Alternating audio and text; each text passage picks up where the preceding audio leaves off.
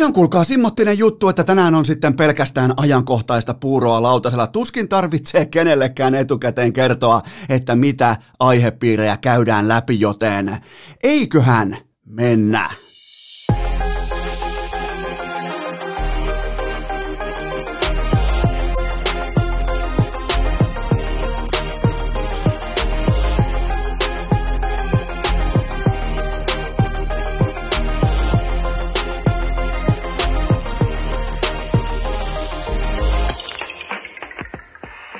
Tervetuloa te kaikki mitä rakkahimmat kummikuuntelijat jälleen kerran urheilukästin mukaan. On torstai 14. päivä tammikuuta ja minä ja tuottaja Kope, me joudutaan nyt starttaamaan tämä kyseinen jakso orastaen raskain sydämin, koska kyllä vain NHL-kausi se on virallisesti peruttu. Ja tähän on olemassa vain yksi raskauttava syy, mutta mähän olin lähtökohtaisesti valmis aivan kaikkeen. Mulla oli aamuksi, oli kuulkaa tulospiilo kahvit Wilsonin kupissa ja mulla oli eilen vielä, mä oikein tankkasin mun suoritusta, melkein mennään jopa sinne harmaalle alueelle dopingin pariin, mulla oli nimittäin kauden ensimmäiset NHL-sipsit kupissa, mutta mä katsoin totta kai avausottelun Mäkinen Nemo kaikki viimeisen päälle, muuten shoutouttia Viaplaylle ihan uskomattoman kova startti kauteen alkaen kello 17.30.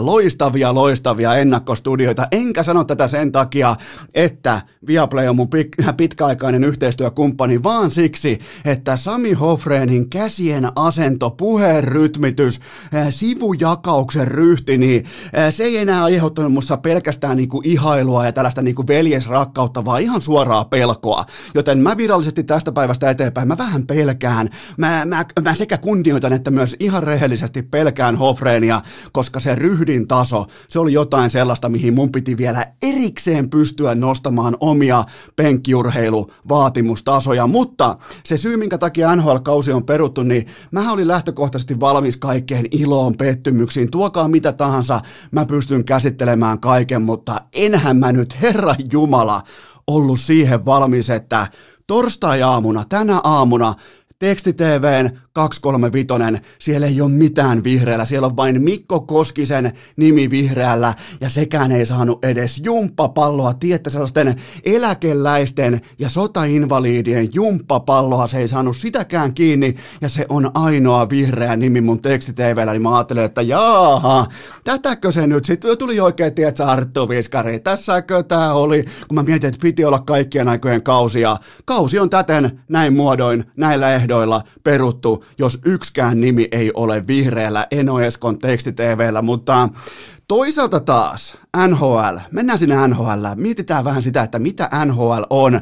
Mä aloin oikein eilen pohtia, kun mä tein vielä vähän iltaleipiä, mä valmistauduin avausotteluun, mä tiesin mitä on tulossa. On aika mukava tuollain viiden matsin äh, kattaus edessä näin poispäin. En katsonut kaikkia matseja, koska mun polari ilmoittaa, että milloin pitää mennä nukkumaan. Mä aika hyvin nykyään ymmärrän adjustoida, mukauttaa oman ajattelun sen mukaisesti, että milloin kannattaa nukkua, milloin kannattaa valvoa. Nyt tein orastavan poikkeuksen ja katsoin tämän avausottelun, mutta äh, olin siis tulossa siihen, että äh, NHL itsessään, niin eihän kaikkia pelejä tarvitse katsoa. Koko ajan ei tarvi olla nenä telkkarissa, tiedätkö, ika, ikan punainen äh, muistivihko esillä, blazeri päällä ja käkikello kolkuttaa jossain olohuoneen nurkassa ja kaikki on hiljennetty pelkästään sitä varten, että maailmassa on NHL-jääkiekkoa.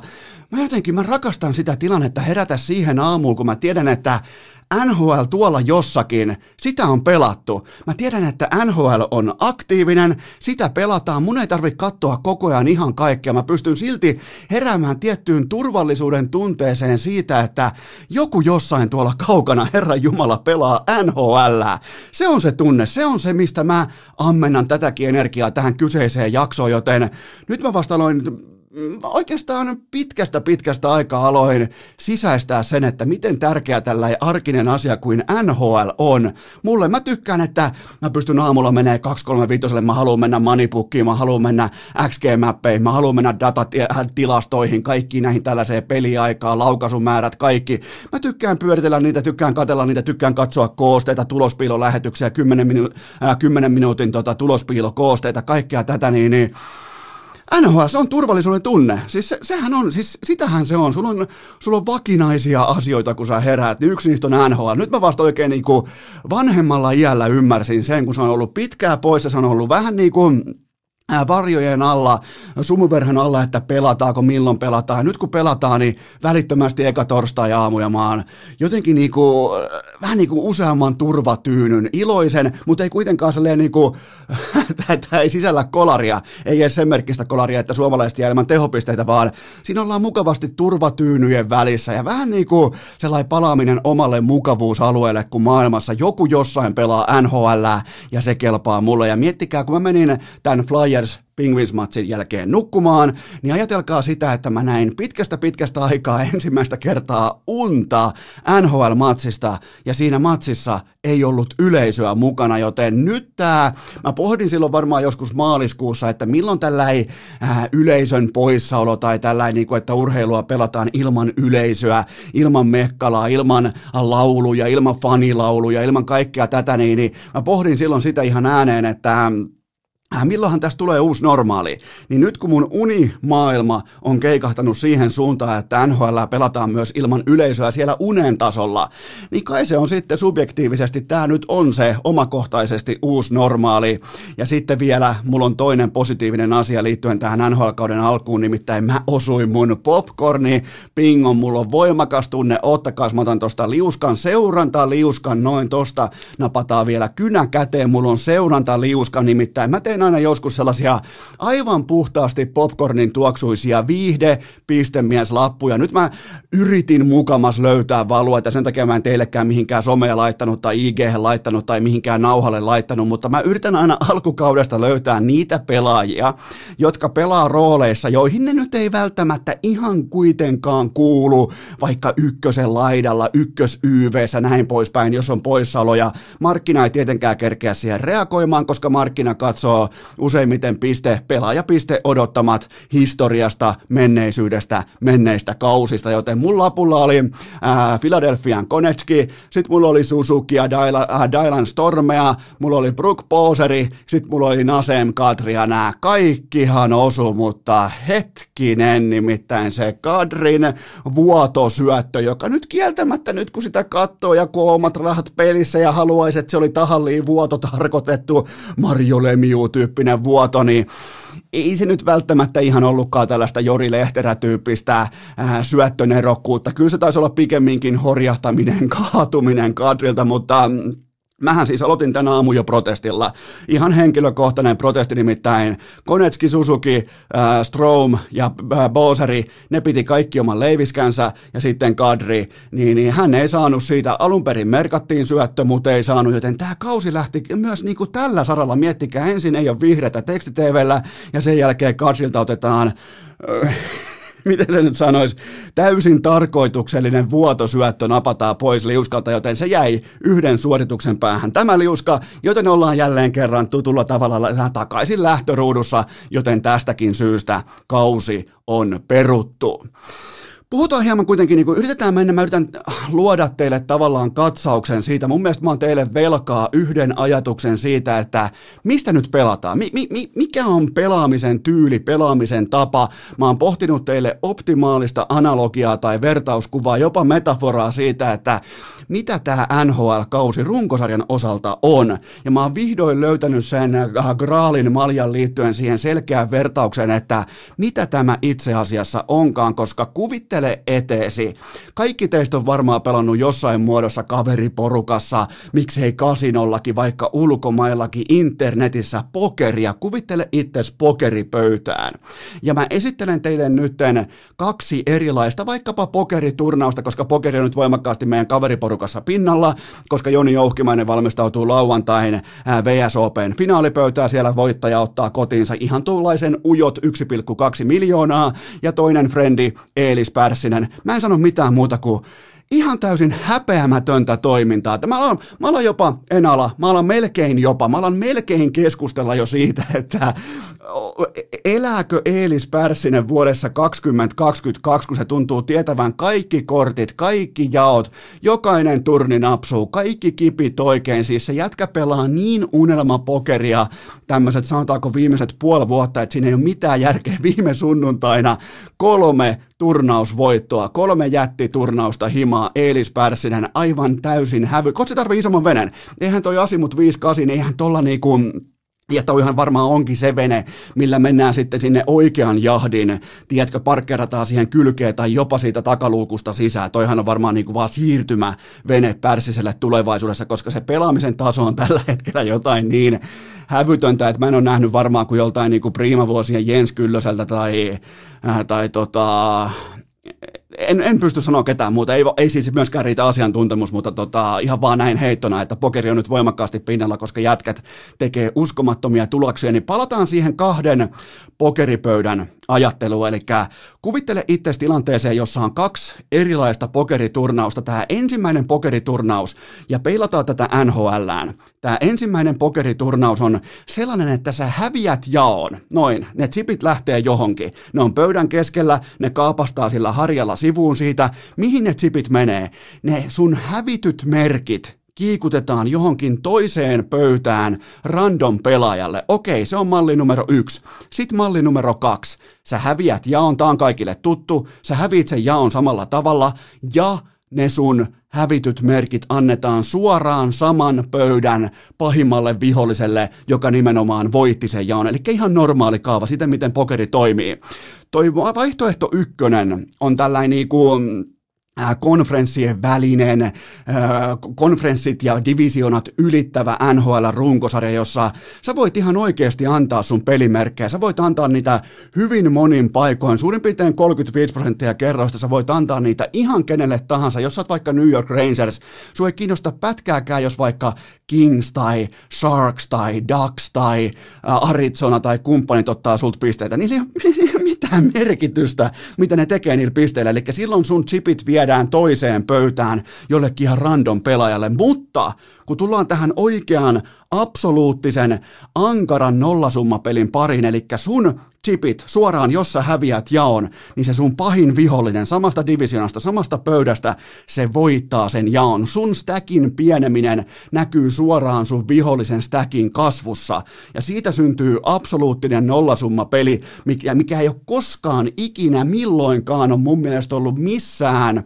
amerikkalaisessa urheilusarjamallissa läsnä samalla tavalla kuin se on tässä, kun pelataan vain divisionan keskellä, ei NFLssä, ei NBAssa, ei missään muualla, se on tässä ja nyt. Miettikää, jokainen sun annettu piste on sun pahimmalle tulevalle playoff-viholliselle, sille, joka kilpailee samasta paikasta auringossa, se on suoraan sen stackiin kasvua. Tämä on aitoa. Tämä on, tämä on, tästä on kyse 20, äh, 2021 NHL. Tämä on se, mitä jokaisen pitää pystyä märehtimään ja äh, pitää pystyä niin kuin ymmärtämään se tilanne, että no jätkät tuolla NHL, joka siis alkoi viime yönä, kerkesin kauden kahteen kertaan jo perumaankin, mutta tämä kausi tuo meille esiin kilpailijoita, tämä tuo meille esiin niitä pelaajia, jotka pystyy performoitumaan siinä tilanteessa, jossa sun stackin kuolema tarkoittaa sitä, että sun pahin vihollinen, se porskuttaa kohti playoffeja. Joka helvetin yö, 116 työtä putkeen, enää 115, ei ole iso savotta edessä.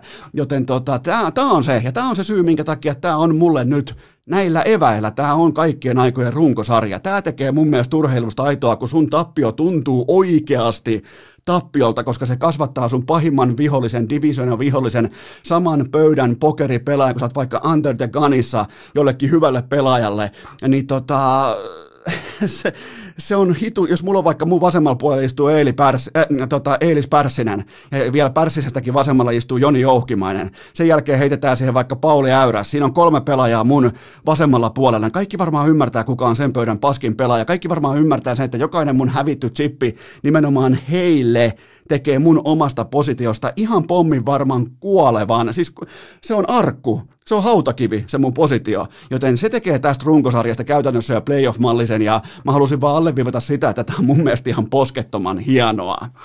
Okei, nyt kun mulla on uusi tietokone, siis uusi tietokone ihan vaan tervetuloa, uusi tietokone on tullut perille, koska vanha sanoi itsensä irti. Se muuten palveli todella hyvin likimain, olisiko ollut kuusi, kuutisen vuotta palveli ää, tuo vanha iMacin tietokone, niin nyt on kuulkaa ää, tota, iMac Pro, tuollainen harmaa musta hiiri, musta näppäimistö puksuttaa tuossa edessä ja ää, mun kaveri tekee työkseen graafista suunnittelua ja 3D-mallinnuksia, niin, niin se nappasi mua vähän niin kuin etäkorvasta kiinni ja vei vähän niin kuin kulman taakse puhuteltavaksi, että hei, että Esko, niin mitä sä oikein teet tuolla tolla tietokoneella, että toi on, kai sä ymmärrät, että toi on niinku ihan oikeita työntekoa varten ja niinku todella vaativia, suorituskykyä vaativia mallinnuksia, tällaisia, missä heitetään yhdeksää softaa päällekkäin. Ja mä sitten sanon, että täällä on erittäin mukava mennä tutkimaan laukaisukarttoja, maali odottamia, plärätä tilastoja, miksei vähän jopa Excel-taulukkoakin, katsoa graafeja, ne nimittäin tämän tietokoneen nopeus on jotain aivan täysin häpeämätön. Tämä on melkein lailla, voisin melkein jopa sanoa, että tämä on tällä hetkellä yhtä kuumaa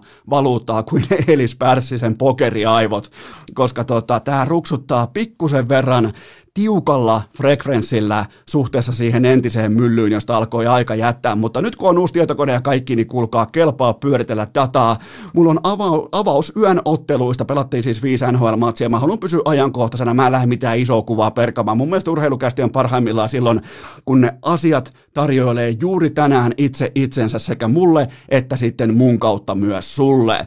Joten mulla on ihan putipuhtaasti avausyön poimintoja urheilukä- urheilukästin punakantiseen muistivihkoon ikaa kunnioittain aloitetaan Jesse Puljärvestä ja samalla myös haluan toivottaa kaikki tervetulleeksi Tornion Illuminatiseuran kokoukseen, koska Puljun pelinumero 13, päivämäärä 13, peliaika Äh, nyt, mennään, nyt menee vähän erikoiselle, niin kuin erikoisen maailman puolelle.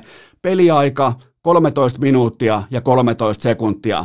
Eli 13, 13, 13, 13 oli Puljärven rivi, toki se oikea rivi, se merkittävä rivi oli 0 plus 0, mutta, mutta, mutta mun papereissa Pulju tuotti kuitenkin omilla vahvuuksillaan, omilla offensiivisilla vahvuuksillaan kaksi laatutonttia ekasta riistosta, tokasta itse loi tekopaikan ja hän tuotti myös Manipakin mukaan äh, tuota, 0,28 maalin odottaman, joten Pulju ei todellakaan ollut mitenkään no-show, tai sitten ei niinku, Puljun näki kentältä. Puljun pystyi poimimaan kentältä hyvänä, laadukkaana vahvana luistelijana, pystyy aistimaan tekopaikkoja, pystyy haastamaan nimenomaan karvauspelillä, pystyy pelaamaan sitä NHL-jääkiekkoa, jota kolmosketjun NHL-jääkiekkoilija pelaa. Se ei ole välttämättä koko ajan kaunista, siinä ei koko ajan olla parasvaloissa, mutta mun mielestä Pulju näiltä osin täytti leiviskänsä paremmin kuin mä odotin. Ja tota, toi Edmontonin kolmosketju, niin se on hyvin, hyvin keskinkertainen. Siellä on Hasbeen, Kyle Turis keskellä ja sitten siellä on Josh Archibald toisessa laidassa ja sen tuotanto, tämän ketjun tuotanto nyt itsessään on aika vaatimatonta, mutta mun mielestä tosta ketjusta huolimatta pulju paikoin ehkä tuommoisen kolme-neljä kertaa ottelussa, mikä nyt on totta kai todella vähän, pysty kuitenkin astumaan esiin, koska toi joukkue elää ja kuolee aivan täysin Drysaitelin ja McDavidin myötä, niin kuin jokainen tietää, nyt on muuten todella, todella muodikasta poimia heikkouksia McDavidista. Oletteko huomannut pitkin vaikka Suomi mediaa, maailman mediaa, niin nyt oikein niin kuin pinseteillä poimitaan McDavidistä syitä, minkä takia se ei olisi enää edes parempi kuin Leon Drysaitel. Mutta Puljärvi mun mielestä kattausta pitää pystyä aina peilaamaan niihin annettuihin raaka-aineisiin, ja mä annan puljulle varovaisen, positiivisen, tyydyttävän arvosanan. Mun mielestä pulju ei pelannut huonosti, mun mielestä puljun pelaamisessa oli odotettua parempia, sanotaan se vielä kerran, aihioita siihen, että hän pystyy rakentamaan itsestään oikean NHL-pelaan, jos kolmosketjun do-it-yourself-tyyppinen roolitus – sujuu jo noin kunniakkaasti, koska mun rima ei ollut kauhean korkea, mä myönnän sen ihan suoraan. Joten tota, kun, kun te nyt katsotte sitä 0 plus 0 ja sitä, että pulju ei saanut mitään aikaa ja ei kulje, ja, niin siellä oli kuitenkin hyviä aiheita, siellä oli oikeasti hyviä aiheita ja, ja tota, se mitä Edmonton itse on, niin sehän tulee olemaan aivan paska, mutta se nyt ei ole tämän segmentin tehtävä arvioida koko seuraavaa pikemminkin yksittäistä pelaajaa ja mä annan puljulle alustavasti puhtaat paperit. Sitten vielä muutama täsmänoteraus avausyöltä, vähän niin kuin yleisemmässä kaavassa, ja lähdetään vaikka siitä, että Toronton pakisto, se on mulla totta kai seurannassa, se on myös sulla seurannassa, ja tämä pakisto oli jo nyt syväkusessa kiekon ylöstuomisen kanssa, kiekkokontrollin kanssa, avauspelaamisen kanssa, nimittäin Montreal Canadiens, ne loi Manipukin mukaan 4,15 maalin odottaman. Ja samaan aikaan nämä Montrealin mikkihiiret, ne järjesti suorastaan festarit maalin edustalla, Toronton maalin edustalla, eli toisin sanoen Bobby Lehtosen, kun miettii Bobby Lehtosen vahvuuksia, kiekollinen avauspeli, kiekon tuominen, kiekkovarmuus, niin tuota, Mä en pysty esittelemään teille maolkaavaa, jolla Bobi Lehtonen jää sinne taksiskuadiin, jää sinne katsomoon, jää sinne niin sanotusti poppareille. Mä en pysty esittelemään sellaista maolkaavaa tässä ja nyt, koska hän kuuluu kentälle, ei tuo pysty kukaan. Siellä pystyy kaksi hetkeä tuomaan kiekkoa ylös silleen, että koko aikaa kaikkia ei joko hirvet, hirvitä tai hävetä. Ja, ja siitä on kyse, joten tota, to, Toronton pakisto nyt jo syvä kusessa.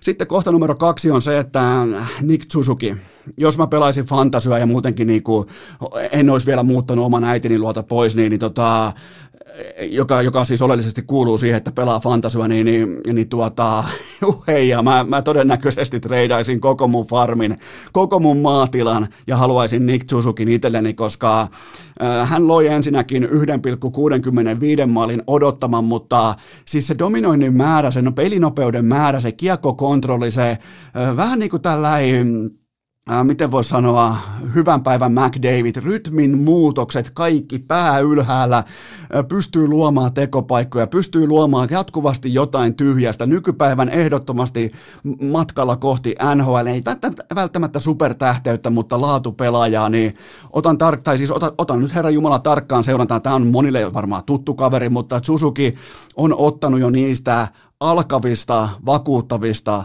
askeleista lisää askelia kohti sitä tähtistatusta, koska toi on oikeasti, toi on siis, toi on vakuuttavan näköistä jääkiekkoa. Se piti Torontoa pilkkanaan toi pikkukaveri, raitin kaveri, pystyy siis, mä nyt kuumeisesti yritän etsiä teille sellaista raitin pelaajaa, hmm, joka olisi pelannut, no vähän niin kuin parhaimmillaan Ben Eves, tuota, vaikkapa SM-liigassa, silloin kun se oikein dominoi. Ben Eves, ja siihen vielä heitetään tota lasiin, heitetään vaikka kolme grammaa amfetamiinia, että jalat alkaa vähän käymään, niin tota, siinä on hyvin lähellä samaa pelaajaa. Siis löytyy syöttövalikoimaa, löytyy kiekon äh, käsittelyä, tuomista, kaikkea tätä. Aivan helvetin hyvä pelaaja Nick Suzuki ehdottomasti jatkoon. Sitten kohta numero kolme, Jesperi Kotkaniemi.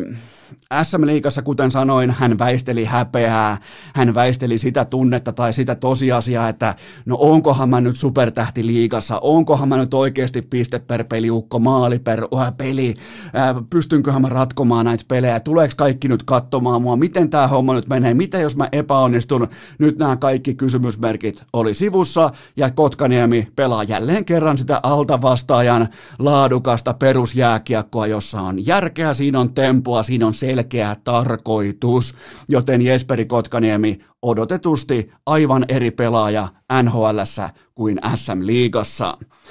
Sitten kohta numero neljä, Mikko Koskinen. Mä käytän tästä Kanadan divisioonasta termiä kaahausdivisioona, niin tuota Mikko Koskinen heti avaus matsiin viisi urnaa omiin. Niin, en, en mä tiedä, mitä teille pitäisi sanoa. Mä en siis, mä, jos sulle alkaa menemään tollaiset laukaukset jostain marginaalikulmista tai sä et pysty ottaa etukulmaa kiinni tai sä niin alat vuotamaan joka luukusta välittömästi kaahausdivisionassa, eikä vastassa ole välttämättä edes vielä se pelottavin tykistö, niin äh, mä, mä haluaisin kannustaa joskus kolmen, kolmen metrin koskista, mutta se on A ylipalkattu, se on B erittäin epäluotettava ykkösmaalivahti tuohon liikaan. Ollut aina ollut alkaen päivästä yksi, ja mä otan vielä kohta sitä, että jossain Ylellä tehdään ylistysjuttu siitä, kun se pelaa kaksi matsia putkeen hyvin, että nyt on epäilijät hiljennetty.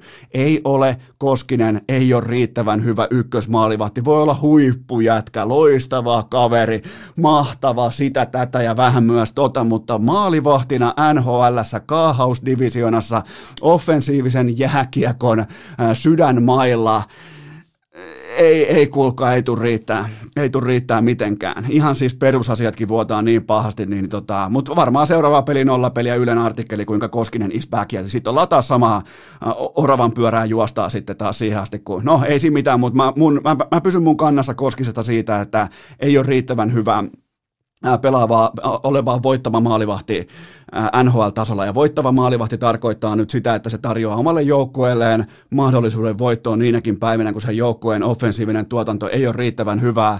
Ja toi on totta kai sellainen termi, mikä niinku kellarinörteillä ja data-analyytikoilla aina kolahtaa johonkin syvälle sieluun, kun sanoo, että voittava maalivahti. Voisitko nyt määritellä, mitä on voittava maalivahtipeli? En voi. Mä aina välillä koitan määritellä, mutta ei näille datapojille pysty kyllä ihan kaikkea määrittelemään kerrallaan joka ikinen kerta putkeen, mutta tota, joka tapauksessa Mikko Koskinen asetan ison kysymysmerkin alle. Olen aina asettanut ja tulen aina asettamaan. Kohta numero viisi. Mä laitan tässä kohdin jo iloisesti, kun on vielä 115 putki, 115, 115 NHL-yön putki on edessä, niin mä laitan nyt jo aika rohkeasti, mutta mä teen tämän täynnä itseluottamusta, tietynlaista varmuutta, suoritusvarmuutta. Mun sielu on puhdas tämän jälkeen. Mulle ei jää mitään hampaankoloa, kun mä totean, että sekä Penguins että Black Hawks, ne molemmat kuuluvat arkkuun, koska toi ensimmäinen joukkue on aivan täysin, niin kuin nähtiin, se on ihan totaalisesti Sidney Crosbyn varassa, ja toinen menetti koko sielunsa, kun kapteeni Vakava ei pelaa. Joten tota, tässä on dynastioiden hintalappu, se on suoraan meidän silmien edessä, ja tämä on todella oleellinen osa tervettä palkkakattourheilua, ja kukaan muu siis, mikään muu organisaatio ei ole pystynyt feidaamaan näistä tosiasioista tai väistelemään näitä tosiasioita kuin New England Patriots, tai pitäisikö sanoa Tom Brady, siis amerik- amerikkalaisen urheilun historiassa. Kukaan muu ei ole pystynyt väistelemään palkkakaton on tosiasioita kuin Tom Brady. Joten tota, Penguins ja Black Hawks on vain ne on vain tällaisen ison pyörimisliikkeen jatkumoita. Ja sitten taas jonain päivänä, kymmenen vuoden päästä on taas niiden aika, sinne tulee uusi, peräkkäisissä drafteissa tulee uusi Davis ja Kane, ja sitten on taas kaikki hyviä. Näin se vaan etenee, mutta tämä on, ja tämä on se syy, minkä takia mä rakastan amerikkalaista urheilua. Sä et voi koskaan niinku, uu, löysin öljylähteen, nostanpa seura, nostan sinne kaikki maailman 11 parasta jalkapalloilijaa. Boom, se on siinä se ei toimi niin, ja se tekee siitä todella mielenkiintoista. Kohta numero kuusi on se, että Rane Raunon poika Rantanen pitää kirjaa nyt Ranen pitää kirja. Rane ei ole enää mikään pikkupoika. Rane ei ole mikään enää 900 tonnin tulokassopimuksella pelaava. Rane arvioidaan tällä hetkellä palkkanauhansa mukaan. Se tienaa NHL viidenneksi eniten. Se on supertähti. Se on supertähtistatuksella. Sen pitää pystyä nopeasti kirimään Mac, McKinnonin, Nathan McKinnonin pelinopeustasolle itsensä. Toi ero oli vähän liian suuri nyt heti tähän kärkeen, koska McKinnon, vaikkei se näy tilastoissa, oli aivan täysin hävyttömän pitelemätön koko ton matsin St. Louisia vastaan, joka muuten rempsahti noin niin kuin kannalta. Maaliodottaman kannalta se oli ihan putipuhdas 2-2 äh, tasapeli, mutta se rempsahti sitten toiseen suuntaan. Pinnington oli maalilla todella, todella hyvä, mutta kuitenkin Rane viisi laukausta, oli totta kai oli vaarallinen, oli, oli kykyä asettaa itsensä vaarallisiin positioihin, mutta nythän siis ei makseta siitä 10 miljoonaa vuodessa, että osaa olla vaarallinen. Nyt maksetaan tuotannosta, joten Ranen pitää pystyä kirimään itsensä McKinnonin pelinopeustasolle. Ja viimeinen poiminta on totta kai se tähän avausyöhön, että kyllä vain tämä on virallisesti. Se on täällä ja nyt miettikää, Nyt ei muuta kuin oranssia pinssiä rintaa ja jonkinnäköistä ää, silinteri, sekin voi olla oranssi tai musta, silinterihattu päähän, koska tämä on virallisesti Flyersin vuosi. Se on siis aivan selvää, siihen ei tarvi edes, oikeastaan ennen Stanley Cupin finaaleita edes palata. Miettikää kevään ja kesän tulevia mestareita, Flyers, Arsenal, Dortmund, heitetään vielä New York Knicks siihen mukaan, ei siis Netsiä, vaan Knicks siihen mukaan. Miettikää mitä mestareita, mikä voiskaan ikinä mennä pieleen, en tiedä, pidetään pien tauko ja mennään eteenpäin. Urheilukääst! Jotain tiedetään, loput arvataan! Siitähän me voidaan kuitenkin olla rakkaat kummikuuntelijat täysin varmoja, että se ei mene pieleen, jossa just nyt just tänään tilaat viaplay.fi osoitteesta Viaplayn kanavapaketit tai sitten ihan operaattorin kautta V-Sportin kanavat, koska tämä on kaupallinen tiedote ja tämän tarjoaa sekä Viaplay että V-Sportin kanavat, koska NHL on käynnissä, se liikkuu oikein mukavasti, miettikää heti välittömästi neljä overia ekaan yöhön, tulee maaleja, siellä hurjastellaan, siellä kaahataan, siellä ei olla kauhean pelokkaita huomisesta, joten älä ole sinäkään, vaan tilaa Viaplay, koska nyt tulee lauantai, sunnuntai, maanantai, primetime-pelejä, ei muuta kuin sipsit valmiiksi, kaikki on hyvin, yhteensä neljä matsia kotimaisessa primetimeissa. Mun mielestä silti helmenä Penguins vastaan Capitals, eli Crosby vastaan Ovechkin, joista kumpikin on edelleen kiistatta huipputasolla.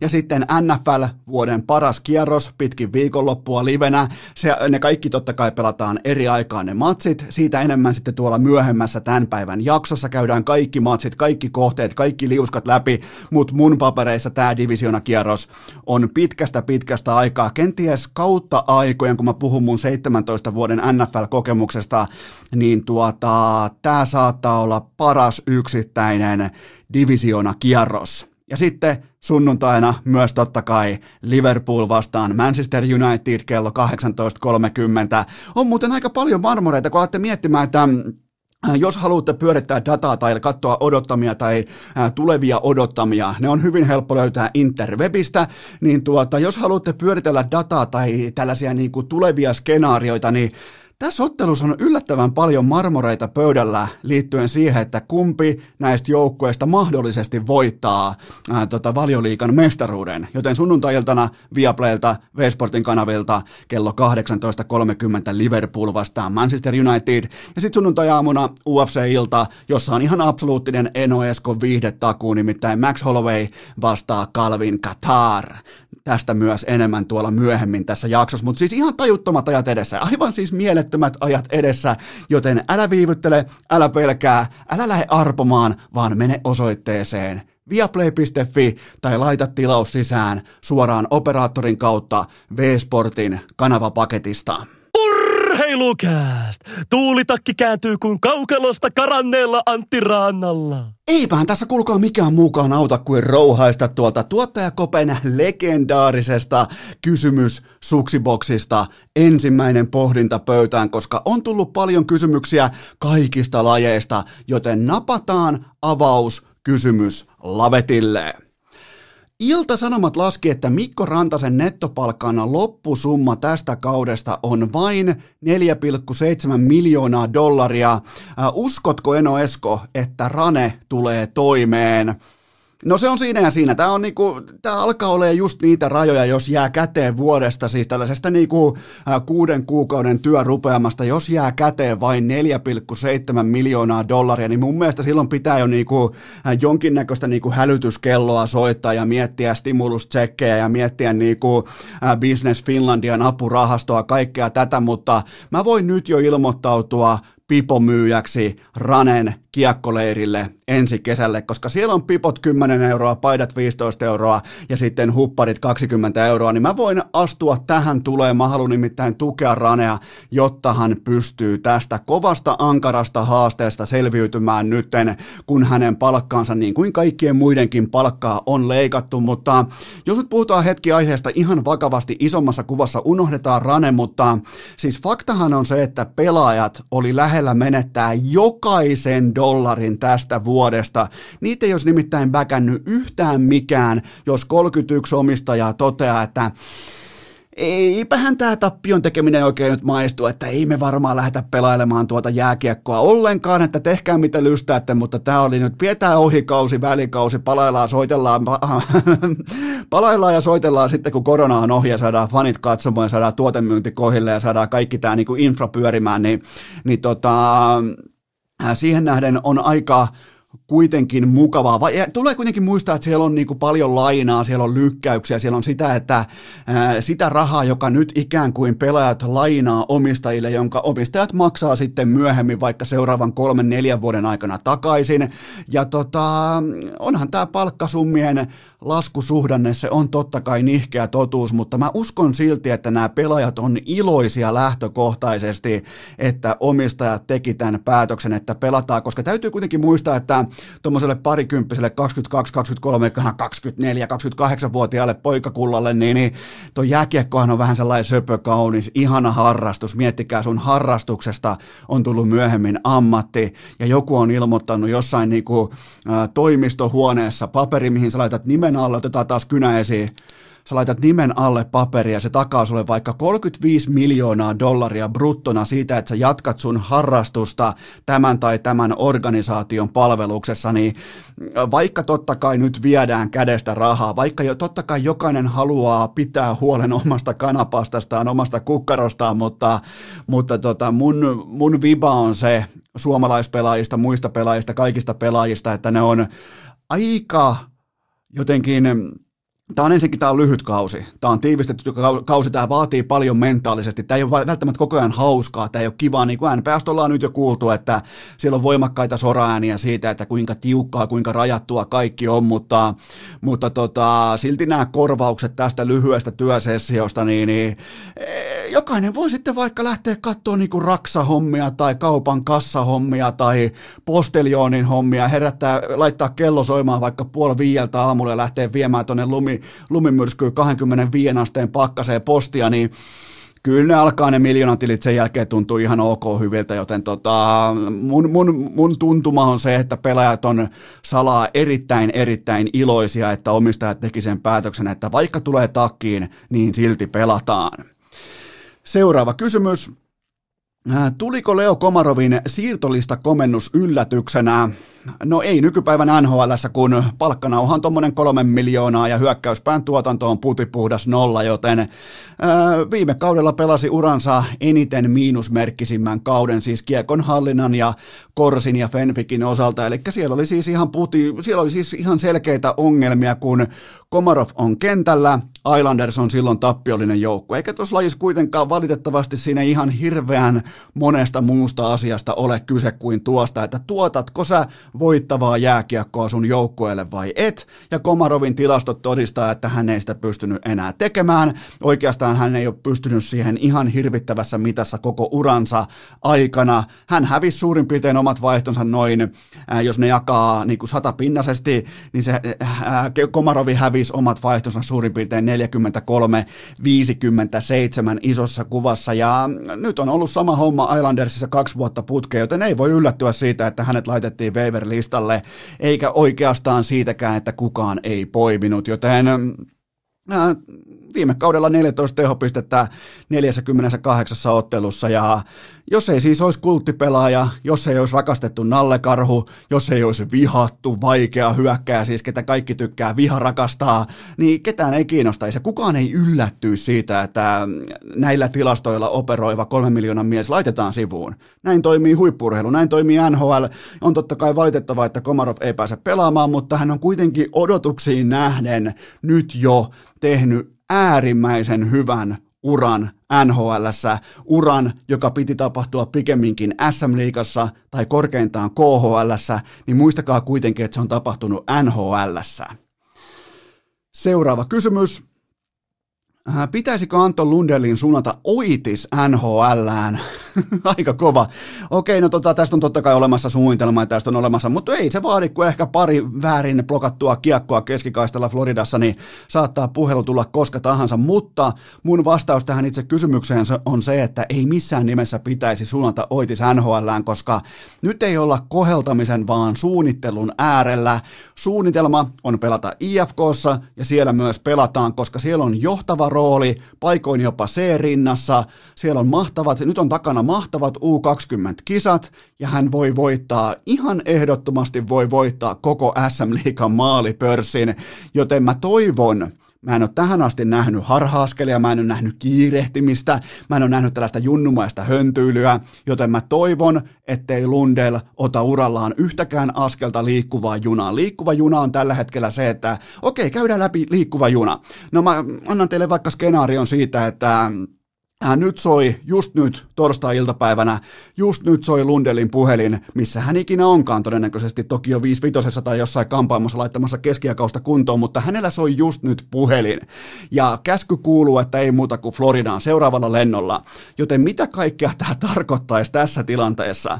Se tarkoittaisi ensinnäkin sitä, että tulee tupla aikaero toiseen suuntaan. Hän on just tullut Edmontonista pitkän aikaeromatkan takaisin tänne ää, Suomeen. Nyt tästä vastaava seitsemän tuntia heitetään siihen kymmenen tunnin rinnalle toiseen suuntaan, ja sitten tulee seitsemän päivän pakollinen karanteeni, tämän jälkeen tulee tutustuminen uuteen kulttuuriin, sen jälkeen tulee murtautuminen vähintään kolmen parhaan sentterin joukkoon NHL-tasolla samalla, kun hän joutuu yksin ilman avustusta koronasääntöjen ää, tota, mukaan, hän joutuu yksin hoitamaan kaikki siviiliasiansa, ihan siis alkaen pankkitilistä, luottokortista, puhelinliittymästä, nettiliittymästä, kaikki asiat suoraan juoksusta samaan aikaan, kun pitäisi pystyä murtautumaan vähintään kolmen pelaavan sentterin joukkoon, ei neloseen, vaan nimenomaan vähintään kolmoseen.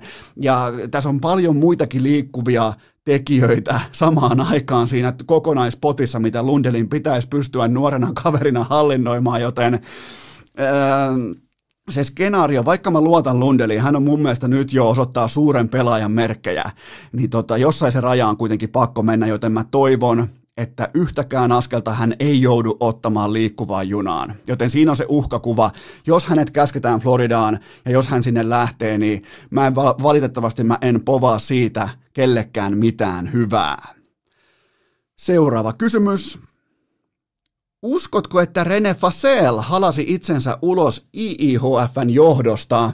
No siis tuossahan ensinnäkin ihan suorastaan herkistyi, kuin kaksi tuon kaliberin kiekkomiestä oikein halasivat vilpittömästi toisiaan. Mulla meinas mä oikein menin kattoo peilin eteen, niin kyllä mä näin sen Harlekiinin kyyneleen menevän mun poskipäätä pitkin, että maailmassa on edelleen aitoja tunteita olemassa kaikesta huolimatta, mutta ja siis Fasel, hän siis järkyttyi näistä videoista ja kuvista, hän pettyi, jopa suuttui siitä, että nämä halausvideot, ne tuli julki. Sitä ei kiinnostanut paskaakaan se, että kenen kanssa ja missä maailman tilanteessa hän halailunsa suoritti. Sitä vitutti ainoastaan se, että ne tuli julki.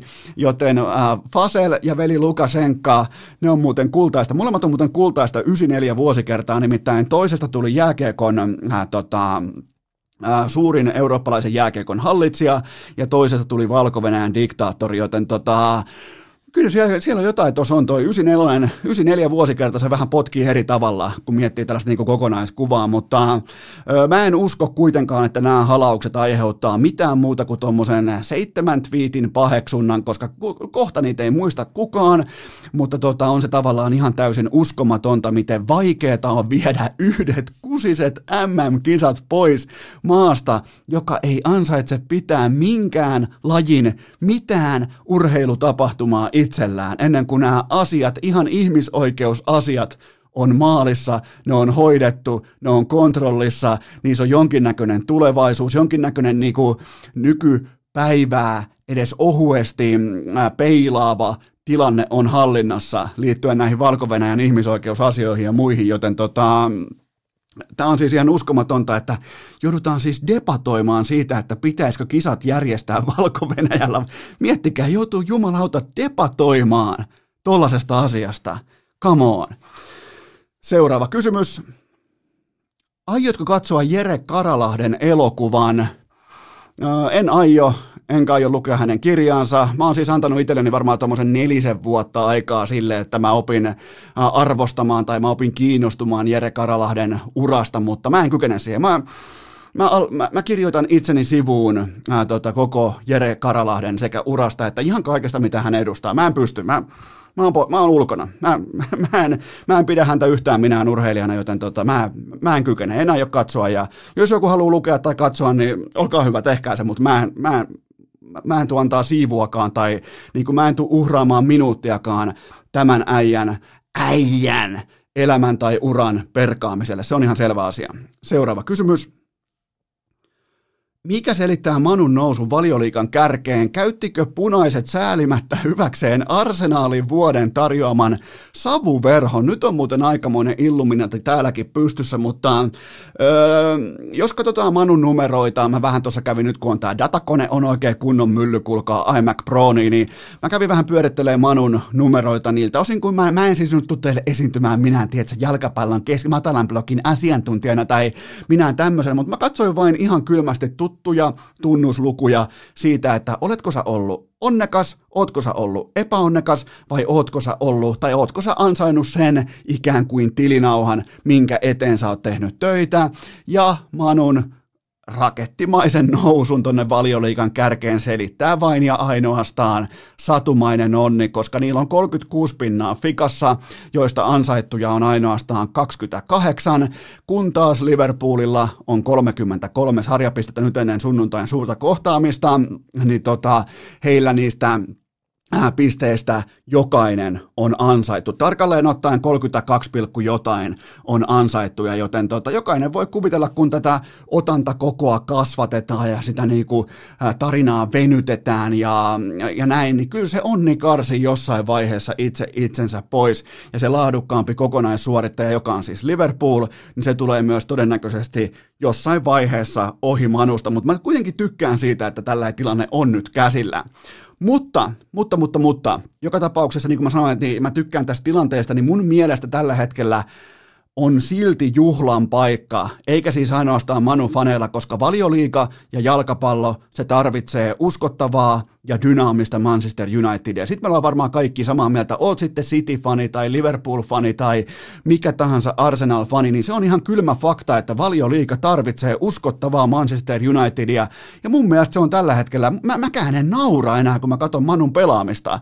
Joten tota, vaikka Bruno Fernandes runaa yli EVn, niin vaikkapa Cavani tai Martial, ne on vielä punaisella, joten siellä on kuitenkin vielä pelaajakohtaista potentiaalia saavutettavana suhteessa niihin, että mitä paikkoja on tehty, mitä on, mitä on rakennettu ja miten niistä on viimeistelty, joten tota, ihan helvetin hyvä kaiken kaikkiaan, että Manu on noussut tuonne kärkeen, koska se kuuluu kärkeen, se on jättilä, se on yksi maailman suurimmista urheilubrändeistä, niin ei se voi kahlata joka kausi kuin joku helvetin Dallas Cowboys. Seuraava kysymys. Mitä odotuksia sunnuntai Liverpool Manu Matsiin? No mä otan sitä, että Jürgen Klopp ja Liverpool näyttää kuitenkin pelillisesti kaapin paikan nyt tässä kärkikohtaamisesta, joka on siis ihan täysin must see TV, ainakin mulla tulee siis Viaplaylta totta kai. Jos katsotaan Liverpoolin kantavia pelaajia, niin Mo Salah on ollut täysin hävyttömässä vireessä ja toki myös onnekas, mutta mä en muista tilastoa tarkasti, koska se vilahti mun ehkä joku kaksi-kolme viikkoa sitten mun silmien edestä, mutta Mo Salah oli jossain vaiheessa tuottoisin pelaaja valioliikassa liigassa sitten Cristiano Ronaldon kaikkien aikojen manukauden. Jokainen pystyy siitä puntaroimaan sitä, että millä, ää, millä frekvenssillä ja millä niinku hyökyaaltomaisella dominanssilla Mo Salah luo ja luo sekä itselleen että joukkuetovereilleen tekopaikkoja tuossa lajissa. Jos, jos verrokkina on Cristiano Ronaldon varmaan ehkä kaikkien aikojen paras jalkapallokausi jalkapallon historiassa, niin tota, Tällä hetkellä kävin katsoa vaan tilastot, niin Mo Salah tuottaa joko itse tai syöttäen 0,82 maalia ottelua kohden, eli se numero on ihan vähän tullut alaspäin, koska se oli aikaisemmin peräti 0,98, ja Ronaldo oli muistaakseni tasan ykkönen tai jotain silloin aikanaan, mutta mä uskon kuitenkin, että Mo Salah voittaa tämän pelin. Esimerkiksi vaikka Firme, Firminon pitää alkaa osua tekopaikoista, se on pahasti pakkasella ja se on kohta jo kaksi kokonaista maalia odottamaan jäljessä. Kyllä se vielä tulee niin kuin on tullut tähänkin saakka, mutta mä lähden siitä, että Liverpool voittaa sunnuntaina kello 18.30 alkaen. Mä kyllä tykkään siitä, että Manu on hyvä. Mä oikeasti tykkään. Mä, mun mielestä on kiva, että Manu-fanit, Antti Ranta ja kumppanit, niin, niin ne, ne, ne, saa vihdoinkin jonkinnäköistä positiivista tällaista niinku, ne saa sinne omaa pikku sieni eväskoriinsa vihdoinkin positiivisia eväitä mukaan, niin mä, mä jotenkin tykkään siitä. Seuraava kysymys. Pitäisikö Skotlannin valioliikan kausi keskeyttää, koska maalipörssiä johtaa vielä 23 kierroksen jälkeen puolustaja James Tavernier – No kyllä mun, vaikka mä en, mä, mä en nyt voi tulla teille valehtelemaan, että no minä muuten olin katsonut Skotlannin jalkapalloliikaa, ei en ole katsonut sekuntiakaan, mutta kyllä mun papereissa valitettavasti normaali säännöstö pätee myös vuonna 2021 ja ei tässä ole mitään epäselvää, että jos mennään kohti tammikuuta ja ammattilaissarjan, varsinkin jalkapallon maalipörssiä johtaa puolustaja, niin kyllähän se on sellainen tilanne, että kaikilta otetaan pelikassit sivuun, ää, toi tota, organisa- kattojärjestön organisaation komissaari käy kättelemässä, kiittämässä kaikkia pelaajia hyvästä suorituksesta, ja sen jälkeen kausi lyödään jäihin, pakettiin. Sitä ei koskaan ollutkaan. Katsotaan paikalta niin kuin aikoinaan X-Filesin viimeisessä jaksossa on yhtäkkiä kadonnut kaikki, sieltä jostain keskeltä peltoa. Joten tota, ei tässä ole mitään epäselvää ja valitettavasti tämä vie myös huuhkajien Glenn Kamaralta varman mestaruuden pois, mutta sitähän se urheilu on. Joskus aina kuvittelee, että joku on varmaa, mutta sitten se ei olekaan varmaa, koska pakki johtaa maalipörssiä, joten tota, ei tässä ole mitään epäselvää. Seuraava kysymys. No niin, Kumman supertähden varaa rakentaisit organisaatiosi ennemmin, James Harden vai Kyrie Irving, vai jopa molemmat? Eihän tuonne kumpikin voi jäädä, eihän. Mitä Eno Esko on tästä mieltä? Eno Esko, auta meitä, olen Nets-fani. Harkitsen tällä hetkellä synkkiä synkkiä asioita, vaikka pitäisi olla ilmeisesti iloinen. Eno Esko, mitä minua odottaa? Oli muuten hyvä kysymys kaiken kaikkiaan, mutta tota, varsinkin toi, että siinä niinku, jenkkityylisesti laitettiin Eno Eskon nimeä jokaiseen väliin, mutta Eli James Harden tuli nyt sitten pitkästä aikaa. Mä en tiedä mihin saakka pitää mennä, että on ihan oikeasti voinut käyttää blockbuster-termiä, kun puhutaan NBA-treidistä. Äh, blockbusterhan tarkoittaa siis sitä, Äh, tota, se, on, se sanonta muuten tulee siitä, että aikoinaan jokin vaikka elokuva tai Broadway show tai joku oli niin suosittu, että se ää, jono se jono sinne elokuvaan kiersi koko korttelin ympäri, jotta se e, tarkoittaa siis sitä, että se korttelin liikenne, jalankulkuliikenne, kaikki se menee säppiin, eli se bustaa sen korttelin. Siitä syntyy blockbuster, eli tällainen niin kuin jättitreidi pysäyttää kaiken toiminnan, koska se varastaa kaiken huomion itselleen, niin kuin tässä. Totta kai James Harden yksi NBAn historian parhaista puhtaista, puhta, varmaan paras puhdas koraaja, jos pitää yksi valita. Mä en voi vieläkään käsittää, että miten helvetissä se kykenee sen tekemään. Oon yrittänyt käydä paikan päällä katsomassa, on yrittänyt ihan vierestäkin katsoa, että miten se sen tekee.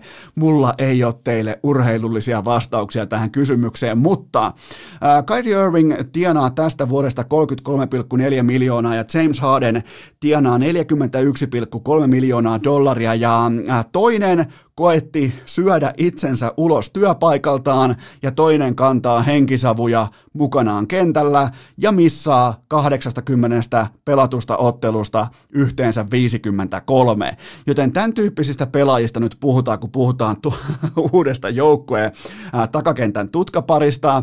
Ja tämä on siis surullisin esimerkki siitä, tämä James Hardenin, tämä on siis vaikka tämä on varmaan faneille, tämä on ilonpäivä ja tämä on varsinkin medialle, tämä on suuri ilonpäivä, kun jotain näin jättimäistä tapahtuu, mutta jos otetaan niin kuin, katsauksen alle koko NBA, koko kattojärjestö, niin tämähän on siis aivan jättimäisen häpeän päivä, kun aletaan puimaan sitä, että yksi talipallon muotoinen, ylipainoinen, super mega hypertähti pystyy siis vivuttamaan itsensä ulos organisaatiosta siten, että hän suorastaan vittuilee ympäriinsä ja ilmoittaa, että mä en tee töitä, josta mä oon tehnyt työsopimuksen, tulee paikalle, mutta ei tee töitä. Jos oot vaikka auton korjaaja, saavut sinne pajalle, mutta kattelet sitä autoa vierestä ja toteat, että no on muuten autorikki, ei voi tehdä mitään. Niin tota, tää on siis NBAlle suuri häpeän päivä, että se on pystynyt, tai se on halunnut, se on nuoleskelleen siirtänyt kaiken vallan supertähdille ja tässä on tulos ja tämä on vasta alkua. Tämä on vasta alkusoittoa, koska sillä sekunnilla kun supertähti toteaa jatkossa, että, että tota, ei tästä tule mitään, ei, ei nyt tämä ei ole hyvä. Jos vaikka Antento Kuompo päättää huomenna, jos se olisi kusipää ihmistyyppi, se päättäisi huomenna, että Eihän tämä Milwaukee, eihän tämä ole mitään muuta kuin tuppukylä. Niin uskokaa tai jälkeen se pystyy vivuttamaan itsensä ihan koska tahansa sieltä pois siitä viisivuotisesta 228 miljoonan sopimuksesta. Koska tahansa kuuluu vaan sormien naps ja se on kuin Thanosin sormien napsautus, yhtäkkiä kaikki mullistuu, joten tota... James Harden, 31-vuotias, Kyrie Irving omassa primissaan 28-vuotiaana, ja mulla ei ole minkäännäköistä varmaa palliotetta siitä, että kumpikaan haluaa olla koripallon ammattilainen. Harden kuitenkin, aina kun se tulee hallille, se suurin piirtein pelaa, paitsi nyt nämä viime äh, farssimaiset kuukaudet Rocketsissa, mutta, mutta tota, se kuitenkin aika pitkälti myös esiintyy silloin, kun se saapuu paikalle, mutta Kyrie Irvingistä mä en pysty omakohtaisesti ainakaan noiden Cleveland No sanotaanko 2016 kesän jälkeen, niin mä en voi Kairiista sanoa, että onko koripallo hänelle top kolme niin kuin prioriteetti elämässä, onko, onko se tärkein asia, onko se toka tärkein asia? Kolme, eikä mulla ole siis mitään ongelmaa sen kanssa, että jos, jos jotkut muut asiat on tärkeämpiä, mutta kai sen asian kanssa voisi olla suoraselkäinen ja rehellinen eikä esittää mitään helvetin suurta filosofia, ihan siis suoraan jostain Duken kaduilta poimittu poikakulta esittää ihan kuin olisi niinku se seuraava suuri Einstein tai äh, suuri filosofi. Ei herra Jumala näitä, mutta joka tapauksessa Brooklyn Netsin potentiaalinen avausviisikko tästä eteenpäin on Kyrie Irving, James Harden, Joe Harris, Kevin Durant ja Jeff Green, joten tota, siellä tarvitaan vähintään kaksi koripalloa, mieluiten kolme koripalloa. Kahdella on pakko pystyä pelaamaan jatkoottelut, koska Kyrie ja Harden, ne on pallonhautoja, ne on pallon omistajia, ne, ne ei pysty elämään ilman koripalloa, siis niin kuin sen pomputtamista. Kyrie näköjään pystyy niin kuin ilman sitä ammattia pystyy elämään ihan kernaastikin, mutta kyllä mä povaan sen, että tämä tulee Tämähän nyt on vielä kaikille, tämä on mestaruus tai, tai tämä, on, tämä on mestaruus tai boost tyyppinen tilanne. Ja jossain vaiheessa Kevin Durant, joka on ultimaattinen kilpailija, joka on yksi lajin keskeisimmistä supertähdistä, jossain vaiheessa se muistaa, että se vaihtoi Steph Curryn ja Clay Thompsonin. Ja jos siellä vaikein pelaaja oli Draymond Green, jossain vaiheessa se muistaa, että ei jumalauta, mitä mä vaihoin. Mulla on täällä Kyrie Irving, mulla on James Harden. Siellä voi olla jumala, ihan siis tää on ihan tämä kuulostaa niin kuin vitsiltä tai vitsailulta, mutta ihan hyvin voi Brooklynin treenihallin jossain sivurakennuksessa olla tästä päivästä eteenpäin strippiklubi. Ihan hyvin voi James Harden tuoda oman strippiklubinsa mukanaan Brooklyniin, koska siltä sattuu vaan tuntumaan, että mä tarvin strippiklubi. Joku pelaaja tarvii vaikka hierontapöydän tai kylmäaltaan tai paljon jäitä treenien jälkeen. Kobe Bryantilla aikoina oli sellaisia jää ää, siteitä pitkin kroppaansa, niin James Harden voi ilmoittaa, että mä tarvin strippiklubin. Miettikää Kevin Durantia, joka uhraa oman priminsa, on tehnyt puolitoista vuotta töitä sen eteen, että se, se hajonnut akillesjänne on uskomattomalla tavalla entisessä kunnossa. Ihan siis huippu, huippu, huippuluokan Kevin Durant. Kohta se varmaan alkaa pohtimaan, kun se katsoo tätä meininkiä, että okei, toinen kävelee samaanisavujen kanssa alkulämmittelyyn, toinen tuo strippiklubin mukana, katoaa yhtäkkiä Atlantaa Vegasiin, mihin tahansa tulee suoraan vierasmatsi ilmoittaa. Miettikää. Mun skenaario on se, että Kairi missaa Äh, jatkossakin tuommoisen ehkä 70 pinnaa peleistä. Harden linnoittautuu joko strippiklubille tai Five Guysiin ja Kevin Durant kantaa ton porukan idän finaaleihin, mutta ne häviää idän finaalit, jos siellä tulee tyyppiluokkaa laadukas Philadelphia tai laadukas Boston tai äh, oikeastaan mikä tahansa porukka vastaa, koska tämä on siis tää on jotain niin uskomatonta, että kellä on valta nykypäivän NBAssa kun, kun mäkin olen katsonut NBAtä varmaan tuommoisen 23, 22, 24, no sanotaanko, sanotaan joku 22-23 vuotta, niin niin ei, ei siis tällaisista puhut, siis nämä oli niin kuin joku vaikka 2004, 2003, niin siis tällaisista asioista ei koskaan edes keskusteltu, että et pelaajilla olisi leverake tai valta. Niin, niin Herran Jumala, James Harden syö itsensä ulos Houstonista. Kyllä mä oon kaiken, mä en ole Eskoon kaiken nähnyt. Miettikää, mäkin olen vasta 36-vuotias, mä oon nähnyt kaiken, mitä tulee NBA-koripalloon. Nimittäin tästä ei enää voi niinku, ja se mikä on pelottaminen, tämä on vasta alkua. Tämä on alkusoittoa. Okei, unohdetaan NBA, koska se on ihan täys äh, farssia vitsi, mutta, mutta tota, sääliksi käy Kevin Duranttia, joka valitsi tämän tulevan sirkusteltan, strippiluolan ennen Steph Currya ja Clay Thompsonia. Miettikää, Steph Curry, Clay Thompson, varmaan NBAn sympaattisimmat, älykkäimmät supertähdet, ja sitten siellä on Kyrie Irving ja James Harden, ei herra jumala, mutta kuitenkin tota, ja sitten vielä Nets pystyy antamaan ihan kaiken tulevaisuutta pois, ihan kaikki, kahdeksan, niillä on seuraava draft pick muistaakseni, olisiko vuonna 2027 saattaa olla seuraava draftipikki, oisko? Taitaa olla seitsemän vuoden vai kahdeksan vuoden päästä seuraava, niin ylipäätään, että pitää ilmestyä draftiin paikan päälle. Siinä on muuten skauteilla aika hiljasta aikaa seuraavat seitsemän, kahdeksan vuotta tuossa porukassa. Kaikki on mahdollista. Seuraava kysymys. Onko Robert Heleniuksen nykyformi todellinen? Onko hänet otettava vakavissaan urheilijana? No lähtökohtaisesti, siis varsinkin tällaisessa rehellisessä urheilussa, kuten vaikka nyrkkeily, vapaaottelu, ilman paitaa, kaikki kortit pöydällä, niin asiat useimmiten on sitä, miltä ne näyttää. Ja Helenius just oikeastaan pari viikkoa sitten, viikko sitten täytti 37 vuotta, ja hän on vasta nyt ymmärtänyt, mitä urheilu keskimäärin arkitasolla on. Miettikää, piti elää 37-vuotiaaksi saakka tolla talenttipakkauksella todetakseen, että hei, tätähän se urheilu on. Joten tota, mun papereissa, vaikka tämä tapahtuu myöhässä, vaikka tämä tapahtuu myöhään, niin mun papereissa tätä muodon muutosta, asenne ilmapiirin muutosta, tätä pitää pystyä arvostamaan. Mun pitää eka kertaa kenties koko mun elämän aikana, mä, mä oon siis seurannut nyrkkeilyä paljon, mä en väitä, että mä en nyrkkeilystä mitään ymmärrä, mutta mun mielestä nyrkkeily on todella kiehtova laji seurattavaksi, niin tää on varmaan eka kerta, kun mä nostan hattuani urheilija Robert Heleniukselle, miettikää.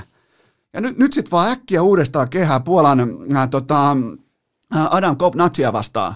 Ihan siis vaan välittömästi, ei muuta kuin se uusintaottelu pöytäkirjaan ylös, kalenteriin ylös ja ei muuta kuin askiin vaan, koska äh, Helenius on tällä hetkellä urheilijan, yksilöurheilijan unelmatilanteessa, eli se saa otella talon rahoilla. Kukaan ei vieläkään kuitenkaan niin sanotusti oota häneltä äh, vaikkapa voittoa tai mitään hienoa niin kuin, äh, nyrkkeily, raskaan sarjan tyyppistä tyrmäystä tai mitään. Edelleen saa vetää talon rahoilla, tuhdilla tilipussilla oikeeta laadukasta, vaarallista ottelijaa vastaan kirkkaissa valoissa pääottelussa.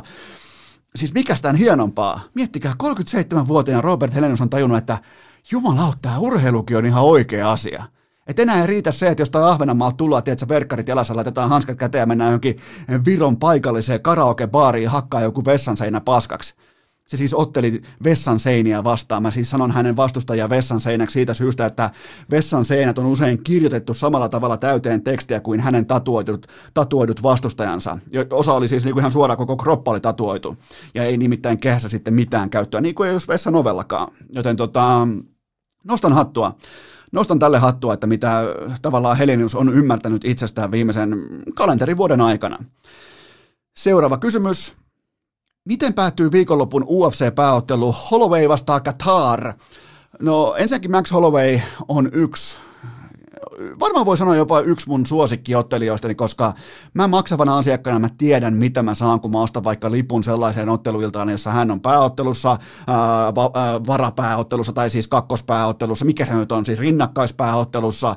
Mä tiedän aina, kun Holloway astuu sinne oktagoniin, mä tiedän, mitä mä saan. Mä saan viihdettä, mä saan laatua, mä saan taistelutohtoa, mä saan sen hetken, tiedät sä tavallisena pulliaisena kokea, että hänelle se tappelu sillä sekunnilla on maailman tärkein asia. Mä, mä nautin siitä. Mä, mä, mä, mä haluan nähdä näissä legit-rehti-lajeissa, mä haluan nähdä nimenomaan tota asennetta, mutta fakta on kuitenkin se, että Holloway on viimeisen neljän ottelun kolme tappiota, joista toki osa kyseenalaisia ainakin mun papereissa. Sitten taas altavastaja Qatar tulee matsiin kahden voiton putkessa, esimerkiksi vahva esitys ää, Dan Igea vastaan kesällä, joten tota, me tullaan näkemään todella viihdyttävää pystymatsi, niin kuin sanoin, legittiä rehtiä, täysi aika, hyvin todennäköisesti täysi aika, ja mun papereissa voittaja on lopulta Calvin Qatar, koska mä en usko, että Holloway on enää samalla tavalla siunattu kuin muutama vuosi sitten ikään kuin siitä niin kuin kulmahampaasta puuttuisi se terä. Se on edelleen siellä, se välähtää silloin tällöin, mutta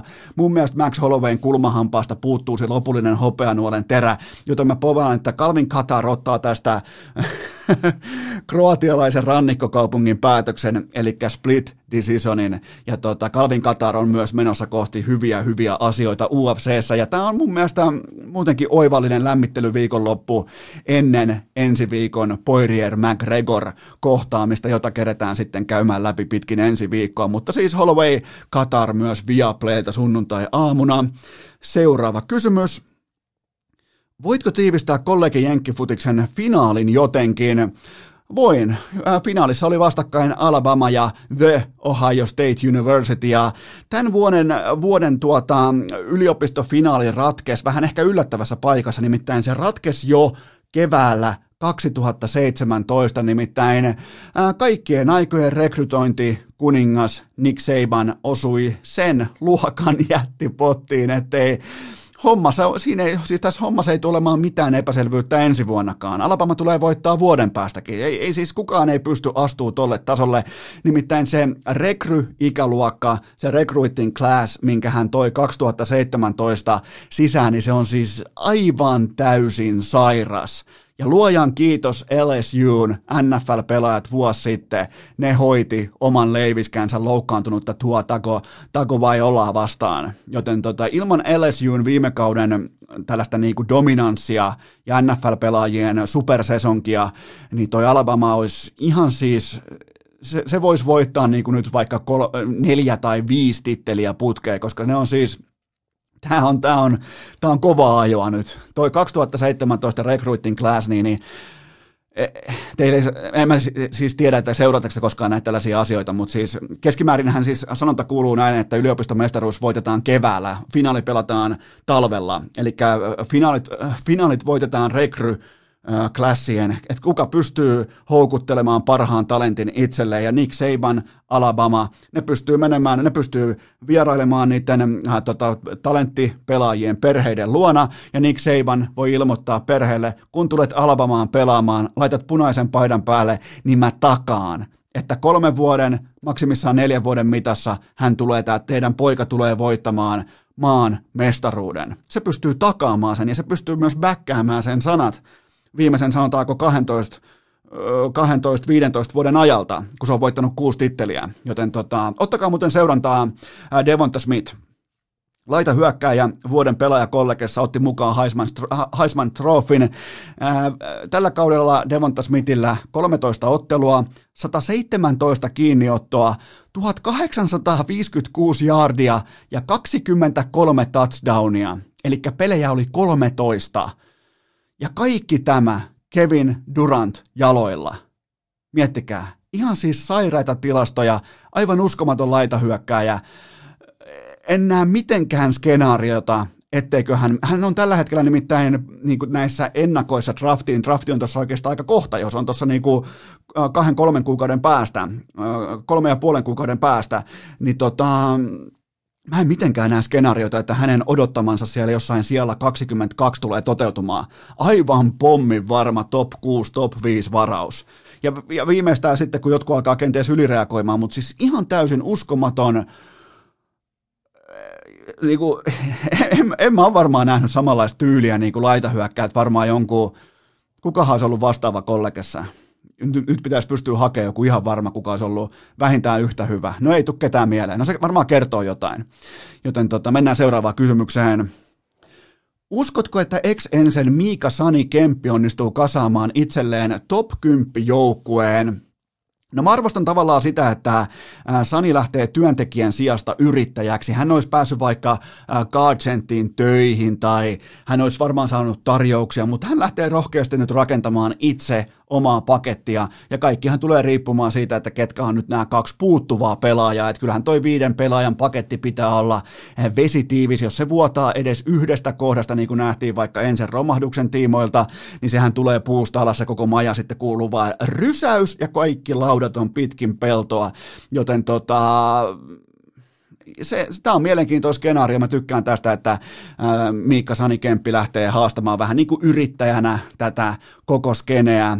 Siinä on todella paljon niin kuin saumaa epäonnistua, mutta se on mun mielestä sanomattakin selvää, että ää, tällainen pelaaja GM-tyyli tulee pian umpikuja. Jos CS haluaa oikeasti olla ammattiurheilua, siis aikuisten ihmisten ammattilaisurheilua, ammattitoimintaa, niin tällainen niin kuin pelaajaton GMiä, tyyppinen maailma, siitä tulee ottaa fräki välittömästi, se tulee laittaa arkkuun, se tulee räjäyttää B-saitin pommilla helvettiin välittömästi, koska tämä ei toimi.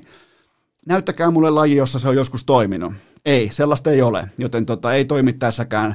Niin tämä ei ole missään nimessä ei ole tulevaisuus, mutta just nyt näillä ehdoilla niin tämä Sanin konsepti voi jopa onnistua. Seuraava kysymys. Joko sait sut... Katos vaan. Joko sait suksen siteet irti monosta, hashtagi hiihtopiirit. Joo, mulla oli tota, mulla oli vähän mono-ongelmia tai oikeastaan sideongelmia nyt mun uusien fissereiden kanssa, mutta tota, mä sain lopulta ne suorastaan vaivattomasti irti siitä tota, siteestä, koska mulla on Instagramissa kuitenkin tollainen suurin piirtein 80 000 nohevaa hiihtovalmentajaa, joten ei ollut mitään huolta lopulta. Kiitoksia siitä teille kaikille. Osa teki jopa niinku opetusvideoitakin, että miten se Fisserin outo sivuttais käännettävä side toimii, mutta ää, täytyy myöntää, että mun ensimmäinen uusilla Fissereillä, mun ensimmäinen lenkki oli kuitenkin stadis salissa pettymys, ei laturaivoa, ei tappelua, ei Jarno Pikkaraista.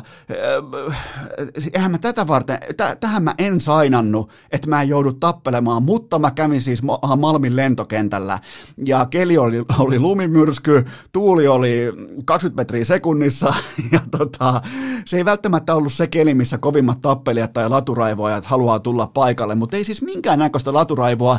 Mä näin yhden ihmisen, joka käveli siis tota, noi, tota, ihan normaali kengät jalassa siellä ladun kupeessa, niin mä mietin, että onko nyt mun tuoreena hiihtäjänä, onko tämä se mun niinku, tilanne astua esiin, että on, pitääkö mun nyt lähteä tappelemaan. Mä mietin sitä pitkään, kun mä vedin Pertsan tyylillä Iivona siitä ohi, että onko tämä niinku houkutuslintu, onko tämä niinku hiihtopiirien tarkastus, että ne katsoo jostain yläkamerasta, että miten Esko nyt hoitaa tämän leiviskänsä, kun joku ihan selvästi käveli vähän niin kuin ladua, äh, ladun reunaa viistään normikengin, että olisiko mun siinä pitänyt tiputtaa sauvat ja hanskat ja aloittaa laturaivoja tappelu. Mä en tiedä, jos, jos toimin väärin, mä pyydän anteeksi. Mä lupaan tapella ensi kerralla, mutta mä oon kuitenkin, mä oon valmis laturaivoon, mä oon valmis tota, tappeluun edelleen, että kaiken kaikkiaan pettymys oli ensimmäinen lenkki, että kukaan ei huutanut vittua.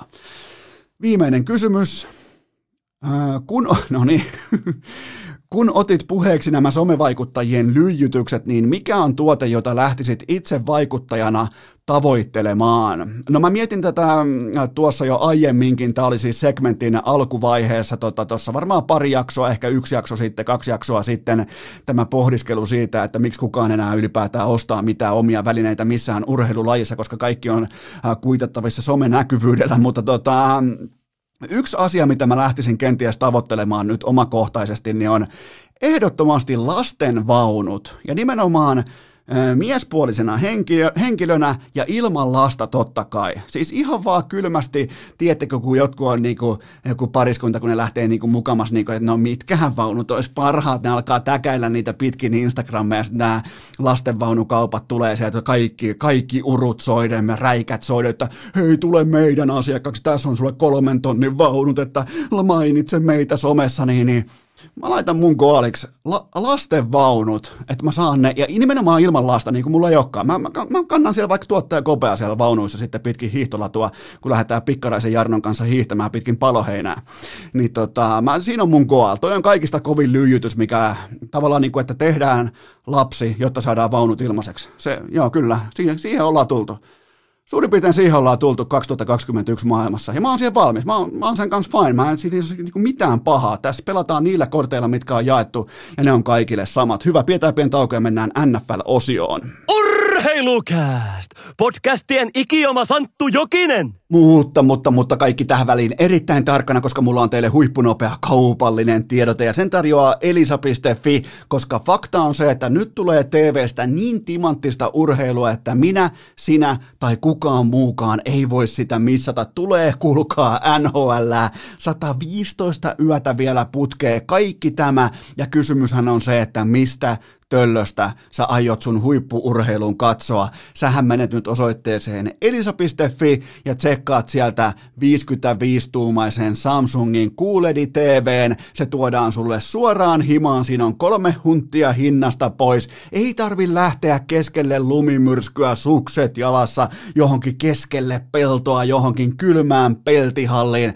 Oma sohva, oma lämpö takkatulen ääressä osoitteeseen elisa.fi ja sieltä uutta Samsungia. Mä suosittelen Samsungia, mulla on itsellä ollut Samsungin viimeiset tommosen, se, no suurin piirtein seitsemän vuotta ollut Samsungi, on ollut todella tyytyväinen, mulla on 75 itsellä, mutta toi 55-tuumainen soveltuu just vaikka kakkostelkkariksi, ehkä työhuonetelkkariksi, just siihen kun NHL on koko ajan läsnä, mikä tuo sen turvallisuuden tunteen, niin on kuitenkin yksi telkkari heittää vielä tuohon niinku toimiston seinälle. Ja siitä voi sivusilmällä sitten vähän katsella NHL. Kyllähän se on hieno juttu tässä maailmassa, että näin voi toimia, joten menkää osoitteeseen elisa.fi ja käykää hakemassa Samsungin QLED TV, 55 tuumaa, kolme hunttia hinnasta pois. Mä laitan tämän mun Instagramiin, menkääs vaippaamaan ylös. Se tulee suoraan siihen sun silmien eteen ja tavaraa on varastossa. Ei tarvi ootella, ei tarvi arpoa, ei tarvi lotota tai veikata, että lähteeköhän se tuote liikkeelle. Se lähtee liikkeelle, sitä on siellä ja ennen kaikkea ei tarvitse lähteä peltihalliin keskelle lumikasaa, vaan mene osoitteeseen elisa.fi. Urheilukääst! Team Sofian puolesta jo vuodesta 2020! Se on kuulkaa tässä ja nyt nimittäin NFLn kaunein viikonloppu Divisional Round. Nyt on tultu läpi Super Wildcardista ja mennään kohti Divisiona-kierrosta. Ja mun papereissa, kuten sanoin jo aiemmin, tää saattaa olla kaikkien aikojen kova tasoisin. Mä oon kattonut NFLää suurin piirtein 17 vuotta ja mulla ei ole ollut näin hyvää kokonaistuntumaa Divisiona-kierroksesta nimenomaan viihteen, laadun, energian kannalta kuin tässä. Ja nyt totta kai varmaan olisi hienompaa, kun olisi vaikka äh, Buffalon fanit olisi paikalla ja stadionit olisi täyteen pakattuja, mutta hei, tämä nykytilanne on mitä on. Mä pystyn nauttimaan tästä, sä pystyt nauttimaan tästä, joten hypätään mukaan NFL-katsaukseen.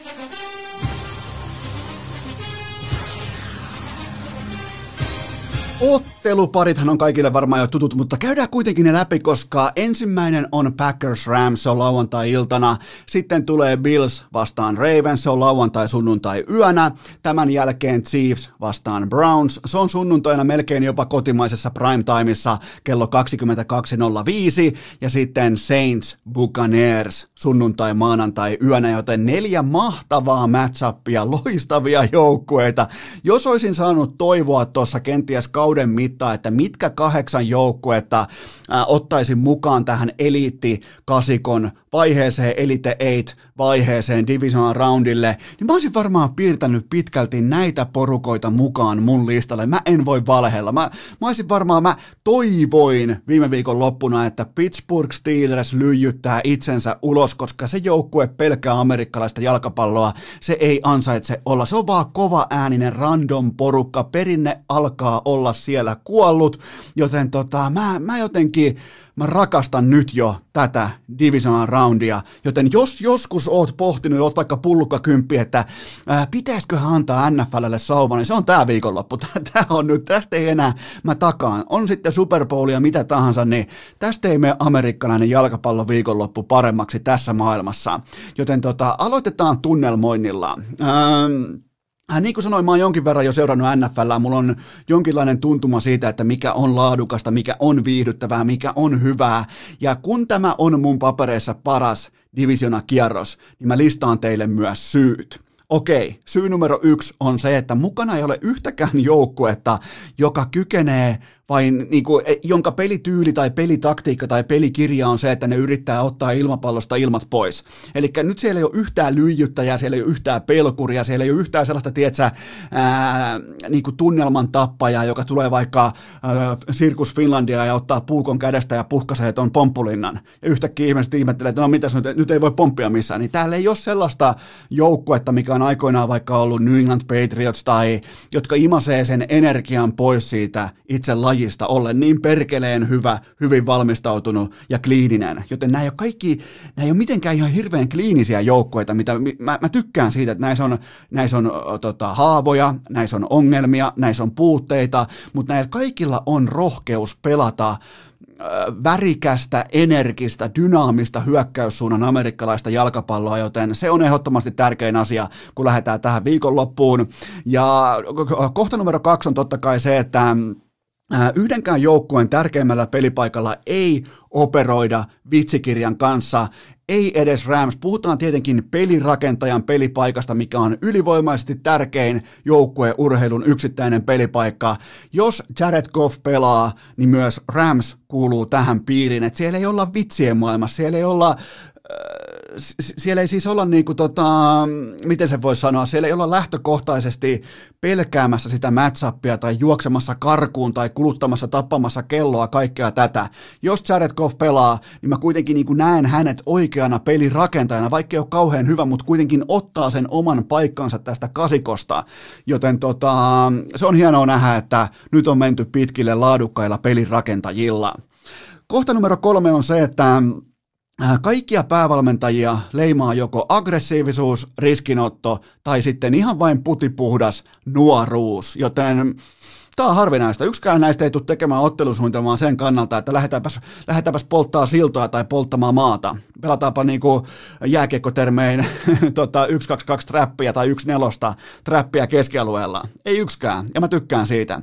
Kohta numero neljä on se, että AFCn vanhin, huom, vanhin pelirakentaja tässä vaiheessa, hänen ikänsä on 25 vuotta ja 280 päivää ja hän on nimeltään Baker Mayfield. Kaikki muut pelirakentajat AFCssä on häntä nuorempia, eli Lamar Jackson, Patrick Mahomes ja Josh Allen. Kun taas sitten kohta numero viisi NFCn puolella, siellä nähdään kenties viimeiseen kerran tällä Goat debatti, pelirakentaja debatti kentän tasolla. Ei toki kaikki samalla kentällä samaan, ama, äh, samaan aikaan, mutta kaikki samassa konferenssissa, kaikki saman mittatikun myötäisesti. Tom Brady, Drew Brees ja Aaron Rodgers. Varmaan viimeistä kertaa, miettikää. Divisional Round ja noi legendat on vielä kerran messissä. Joten tota, nämä on ne viisi syytä, minkä takia tämä on mun papereissa kaikkien aikojen paras eh, divisiona viikon loppu. Okei, Ottelukäsittely tapahtuu tällä kertaa kohdepoimintojen kautta aikajärjestyksessä, eli aloitetaan ensimmäisestä matsista ja mennään kohti viimeistä kronologisessa järjestyksessä. Ja oli siis todella ilo ja mukava. Käytin siis, hävy, hä, täytyy myöntää, että käytin siis jopa nolon määrän aikaa tähän ennakointiin, koska kukaan ei enää kuuntele, ei etenkään pullukka kymppi, mutta nyt oli siis ilo pyöritellä näiden otteluiden numeroita läpi, koska tämä viihde tulee olemaan taattu, ja tällä kertaa ilo ei johtunut vain siitä, että on uusi tietokone ja se toimii hyvin. Joten tota, tämä tuleva segmentti on ollut tosi hauskaa tehdä. Tähän väliin mulla on teille huippunopea K18 tuote informaatio, sen tarjoaa tuttuun tapaan Coolbet. Ähm, nimittäin tota, NHL Kohteet Kulpetilta jatkuvia markkinatoppeja. Perjantaina kello 12 alkaen triplaus kaikille tuttu. Ja NFLään tänäkin viikonloppuna, laatuviikonloppuna on tarjolla 10 euron ilmaisveto, joten NFL 10, NHL jatkuvia markkinatoppeja. Myös NHL muuten tai niin kuin jääkiekkoon yli malkaa löytyy joka viikko ilmaisveto, mutta kyllähän toi triplaus kuitenkin perjantaina alkaen kello 12 on mun mielestä Kulpetin viikkokampanjoista sekä fiksuin että paras. Joten kaikki pelaaminen totta kai maltilla, älykkäästi ja ennen kaikkea K18 mennään ensimmäiseen otteluun. Packers Rams, mm, mun poiminta on tähän yhtä kuin Green Bay Packers miinus seitsemän pistettä, joten nyt voitaisiin ottaa kynää ja paperia esille. Mun poiminta on Green Bay Packers miinus seitsemän. Nämä kohteet on pelattu urnaan nyt sitten keskiviikon puolella. Mä painotan sitä, että nämä on pelattu keskiviikkona, eli torstaille on voinut tulla swingiä. Nyt on torstai, kun mä tätä puhun, mutta nämä kohteet on pelattu urnaan keskiviikkona. Tämä ottelu pelataan lauantaina kello 23.35. Ja koko viikko on nyt meuhkattu siitä, että äh, miten Rams nollasi Seattle ja miten Aaron Donald on äh, sittenkin kunnossa ja aikoo pelata ja bla bla bla, että Ramsin ottelusuunnitelma oli kaikkien aikojen paras ja joo kivoja juttuja, mutta äh, mä annan siis kosolti arvoa Ramsin valmennukselle, juoksupelille ja puolustukselle. Mutta, mutta ja vielä kerran mutta, eihän kukaan voi lähteä Frozen tundralle ilman pelirakentajaa. Starterilta puuttuu heittokäden peukalo ja kakkosmies on puettu niskatukeen. Siinä on tilanne tällä hetkellä Los Angeles Ramsillä ja kuitenkin valitettavasti Ramsin kannalta vastassa on tämän kauden kiistaton MVP Aaron Rodgers ja me voidaan nyt vaikka vertailla hyökkäyksen tunnusnumeroita läpi, koska nyt tästä eteenpäin tämä tulee olemaan hyökkäyksen kausi paras hyökkäysjoukkue, mä takaan teille, paras hyökkäysjoukkue tulee voittamaan Super Bowlin, joten vertaillaan hyökkäyksen numeroita, jotta saadaan tämän ottelun match-upista sekä totta kai juonesta kiinni. Kauden heitto touchdownit, Green Bay 48, Rams 20. Green Bay koko liikan paras. Äh, yardi per peli, eli äh, yard per, äh, per play, Green Bay 6,3 ja Rams 5,5. Green Bay koko liikan toiseksi paras. Pistesuoritusprosentti, eli kuinka moni sun hyökkäyksen driveista päättyy pistesuoritukseen, Green Bay 50, Rams 34 ja jälleen kerran Green Bay koko liikan paras. Pallon menetysprosentti, eli kuinka monta kertaa driveista, hyökkäyksen driveista sun hyökkäys pupeltaa pallon vastustajalle. Green Bayn prosentti 5,6, Rams 12,5 ja jälleen kerran Packers liikan paras. Entä sitten Red Zoneille mennään, eli kentän viimeiseen 20 jaardiin, erittäin tärkeä alue Jenkkifutiksessa. Red Zone skorausprosentti, eli kun pääset sille alueelle, miten, mikä on sun tehokkuus. Green Bayn skorausprosentti 80, nimenomaan touchdownit, ja Rams 57 ja vähemmän yllättäen Packers koko liikan paras. Eli siis tällaisia numeroita levännyt Aaron Rodgers ja huippukulutettu ja suuresti matkustanut Los Angeles Rams. Mä, mä oon siis vaan, mä oon, mä, oon, mä oon liian vanha yliajattelemaan tällaisia kohteita, että mä en siis lähde Mä en lähde etsimään mitään feikkivalueta sieltä, missä sitä ei ole. Mä valitsen kotikentän, mä valitsen hyökkäyksen, mä valitsen levon, mä valitsen MVP Rodgersin ja mä, mä erittäin mielelläni tämän seitsemän pisteen spreadin ja mun lopputulosheitto on se, että juustopäät pakkaa itsensä jatkoon lukemin 33-20. Seuraava kohde, ja muistakaa muuten nyt myös se, että äh, nyt tulee muitakin kohteita kuin spreadejä, eli äh, joko koti- tai vierasjoukkuetta, nyt tulee totaaleita, tulee yksi myös erikoispoiminta, mutta tota, ja muistakaa nyt kun mennään totaalien maailmaan, muistakaa erityisesti kun puhutaan äh, tota, puhutaan tota New Yorkin osavaltiosta, puhutaan Buffalosta, muistakaa pelipäivänä ennen kuin laitatte liiran sisään, muistakaa katsoa Buffalon sääkarttaa tarkasti. Tällä hetkellä on luvattu erittäin hyvää pelikeliä, mutta muistakaa katsoa sitä sääkarttaa aina, kun pelaatte avoimen ulkoilman otteluiden totaaleita, niin kuin nyt tehdään.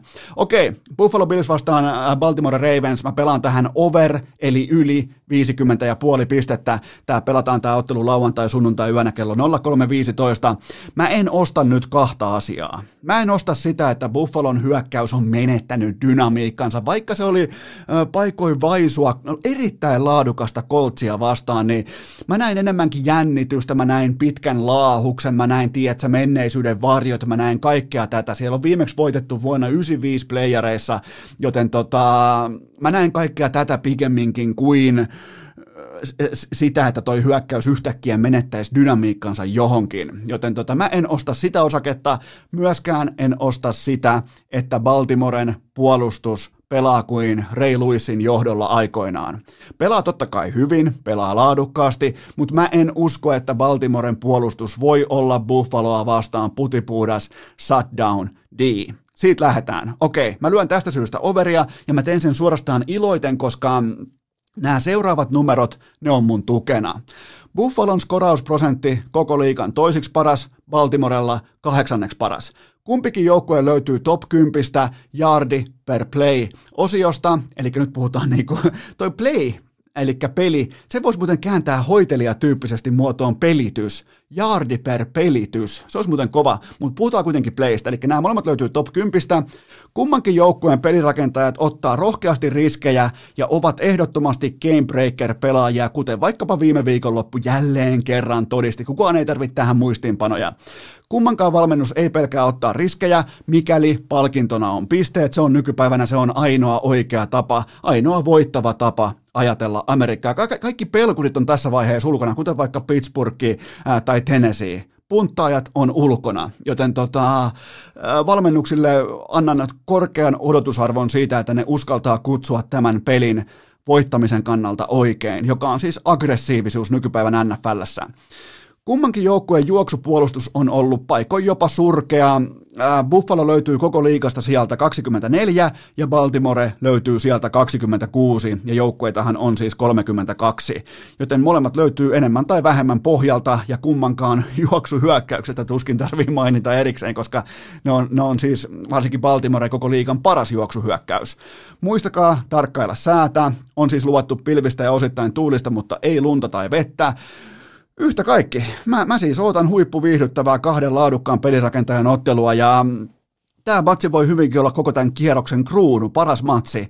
Mun, mun lopputulosheitto pitkän, pitkän, pitkän pohdinnan jälkeen mun lopputulosheitto on se, että Buffalo Bills, no one circles the wagons like Buffalo Bills, ne etenee jatkoon täpärästi numeroin 30-28, eli siihen overia.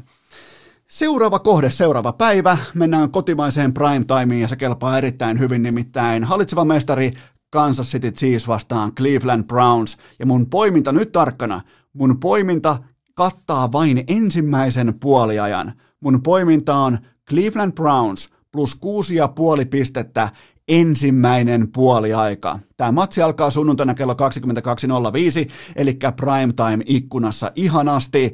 Öö, voidaan aloittaa vaikka näistä kollegepäivistä. Mä en siis usko kollegepäivien ilotulitukseen Mahomesin ja Mayfieldin välillä. Öö, mä kävin ihan nopeasti vaan tsekkaamassa tämän historiallisen kohtaamisen näiden kahden, öö, kahden öö, niin kuin kollege-supertähden välillä, niin, niin vuosi oli 2016, ottelu totta kai Oklahoma vastaan Texas Tech. Se päättyi Oklahomalle 66 59. Baker Mayfield 545 yardia, 7 heitto touchdownia, 0 interceptionia. Patrick Mahomes Patrick Mahomes 734 yardia ilmassa, 5 heitto touchdownia, 1 interception ja juosten 85 yardia sekä kaksi juoksu touchdownia, joten mä en ihan lähde povaamaan, että nämä ajat palaa nyt tähän kyseiseen otteluun, mutta olihan toi ihan käsittämätön matsi. Mä vielä muistan, minkälainen kohu siitä syntyi. Ja, okei, mennään kuitenkin takaisin nykyhetkeen. Enää ei pelata kirjanpitäjiä ja teologian opiskelijoita vastaan, vaan pelataan NFL-pelaajia vastaan. Ja mä kirjaan siis altavastaajan nimen ekan halfin kupongille spreadillä 6,5 pistettä, mutta miksi mä teen sen? Mulla on kaksi syytä ylitse muiden. KC, eli Kansas City, on tunnettu siitä, miten se opiskelee alun ja toteuttaa lopun. Joskus se jopa murskaa lopun, mutta likimain aina se opiskelee alun. Ja Cleveland Browns on mestarillinen pöllimään pallon ja kellon alussa itselleen, eli tyrehdyttämään vastustajan parhaita assetteja, jotka on Patrick Mahomes ja hyökkäyksen dynaamisuus, niin Clevelandin intressissä on totta kai juosta palloa, ansaita first downeja, pitää Patrick Mahomes siellä sivurajalla kaikkea tätä, ja Cleveland on siinä todella, todella hyvä, ja on siellä muutakin, nimittäin Kansas Cityn puolustus on, se on puolustuksen puolella koko NFLn heikoin joukkue Redsonella. Eli jos heitä vastaan vastustaja pääsee viimeisen 20 jardin sisään, niin siinä Kansas Cityn puolustus on ollut koko NFLn heikon ja siellä on ihan jumalattoman huonoja nippuja verrokkeina. Tämä on ihan shokkitilasto, ja tämä piti niinku tuplat sekata vielä coach Koikkalaiseltakin, että onko tämä asia näin, ja näinhän se on. Kansas City on myös hyökkäyksen puolella vain keskitason red zone joukkue. Tämäkin tuli yllätyksenä, on vaan keskitason joukkue. Cleveland on paljon parempi. Ää, tota, eli se on toisin sanoen, se on joko luokaton tai tehoton molemmissa ääripäädyissä kenttään, mikä on siis, kun mennään, kun lähdetään tiivistämään, rauta terottaa rautaa, niin lähdetään tiivistämään tätä kautta ja koko ajan tulee laadukkaampia ja laadukkaampia joukkoita vastaan, niin ne ääripäät kentästä, niin niiden merkitys kasvaa, kasvaa, kasvaa kohti Super Bowlia.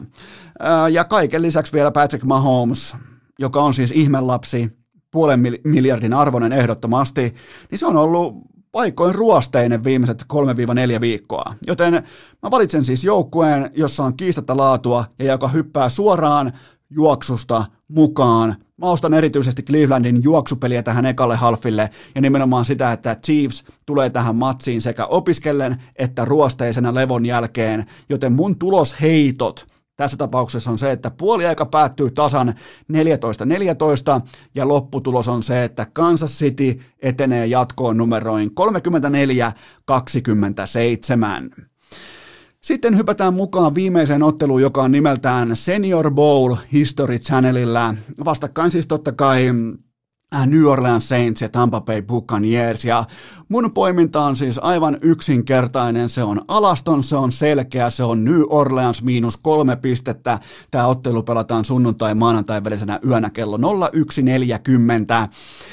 Tampa Bay Buccaneers, Tom Brady, aivan siis täysin klassinen köyhien ja pienten alistaja, joka paljastuu tässä ja nyt. Ne on voittanut yhden voitollisen joukkueen tällä kaudella, se oli se ilotulitus Green Bay Packersia vastaan kotikentällään, ja tässä on äh, kaksi nyt jos lähdetään vaikka siitä, että tässä on kaksi lähestulkoon identtistä huippupuolustusta vastakkain, pienenä erona voidaan kuitenkin mainita se, että New Orleans Saints tuottaa samat rush tilastot, samat niin kuin painetilastot ilman blitzaamista. Eli se blitzaa liki 10 prosenttiyksikköä harvemmin kuin Tampa, joka siis tunkee ylimääräisiä ukkoja pelirakentajan päälle likimain tuommoisen 40 prosenttia kerroista. Ei nyt välttämättä ihan niin paljon, mutta antaa paljon painetta. Ja pitää kuitenkin muistaa, että Tämä on siis ihan puti puhtaasti, tämä on What have you done me lately liigaa. Eli mitä Tampa sai aikaa viime viikon loppuna Washingtonia vastaan, tai pikemminkin niin päin, että mitä Washington teki Tampaa vastaan, kun niillä oli pallo. Eli tota, jos vertaa vaikka sitä, että miten tähän hetkeen on tultu tosipeleissä, niin Saints – nollasi ja nolasi Chicago Bearsin, jonka hyökkäys on ollut viimeiset viisi viikkoa liikan parhaimmistoa, jätti käytännössä ilman touchdownia ja kolmeen pisteeseen. Ajassa 0-0-0-0 tuli spreadien kannalta aivan jäätävän iso yhden käden kätsi.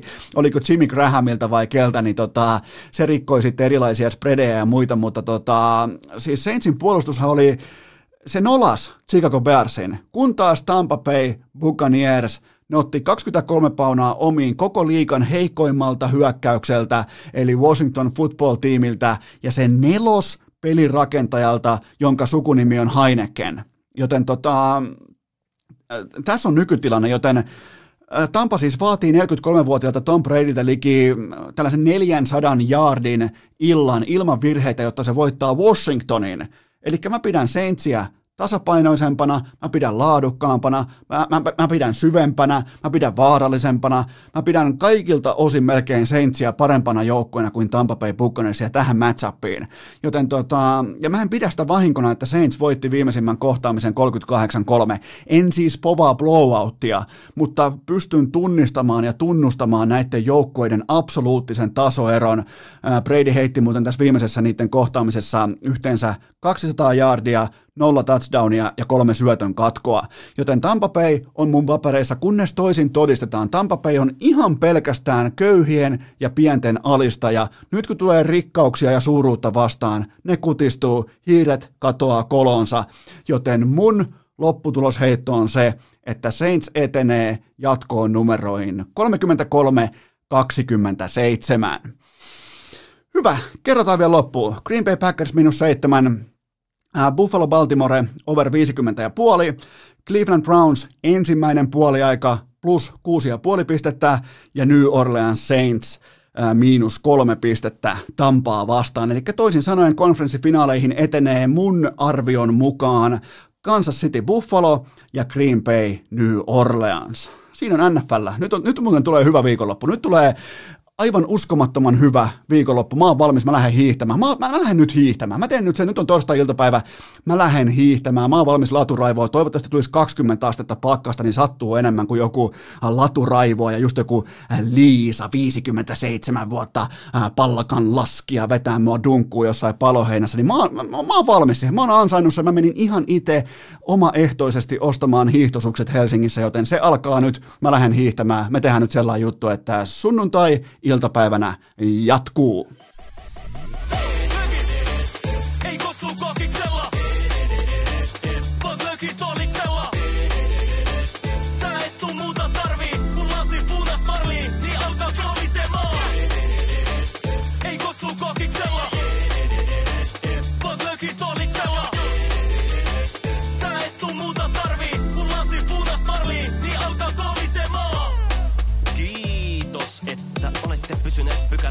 Tähänkin asti. Toivotan teidät kaikki tervetulleeksi myös jatkossa. Muistakaa nauttia elämästä arjen vastoinkäymisistä huolimatta. Allekirjoittanut kiittää ja kuittaa. Peliä. Oliko tämä jo tässä?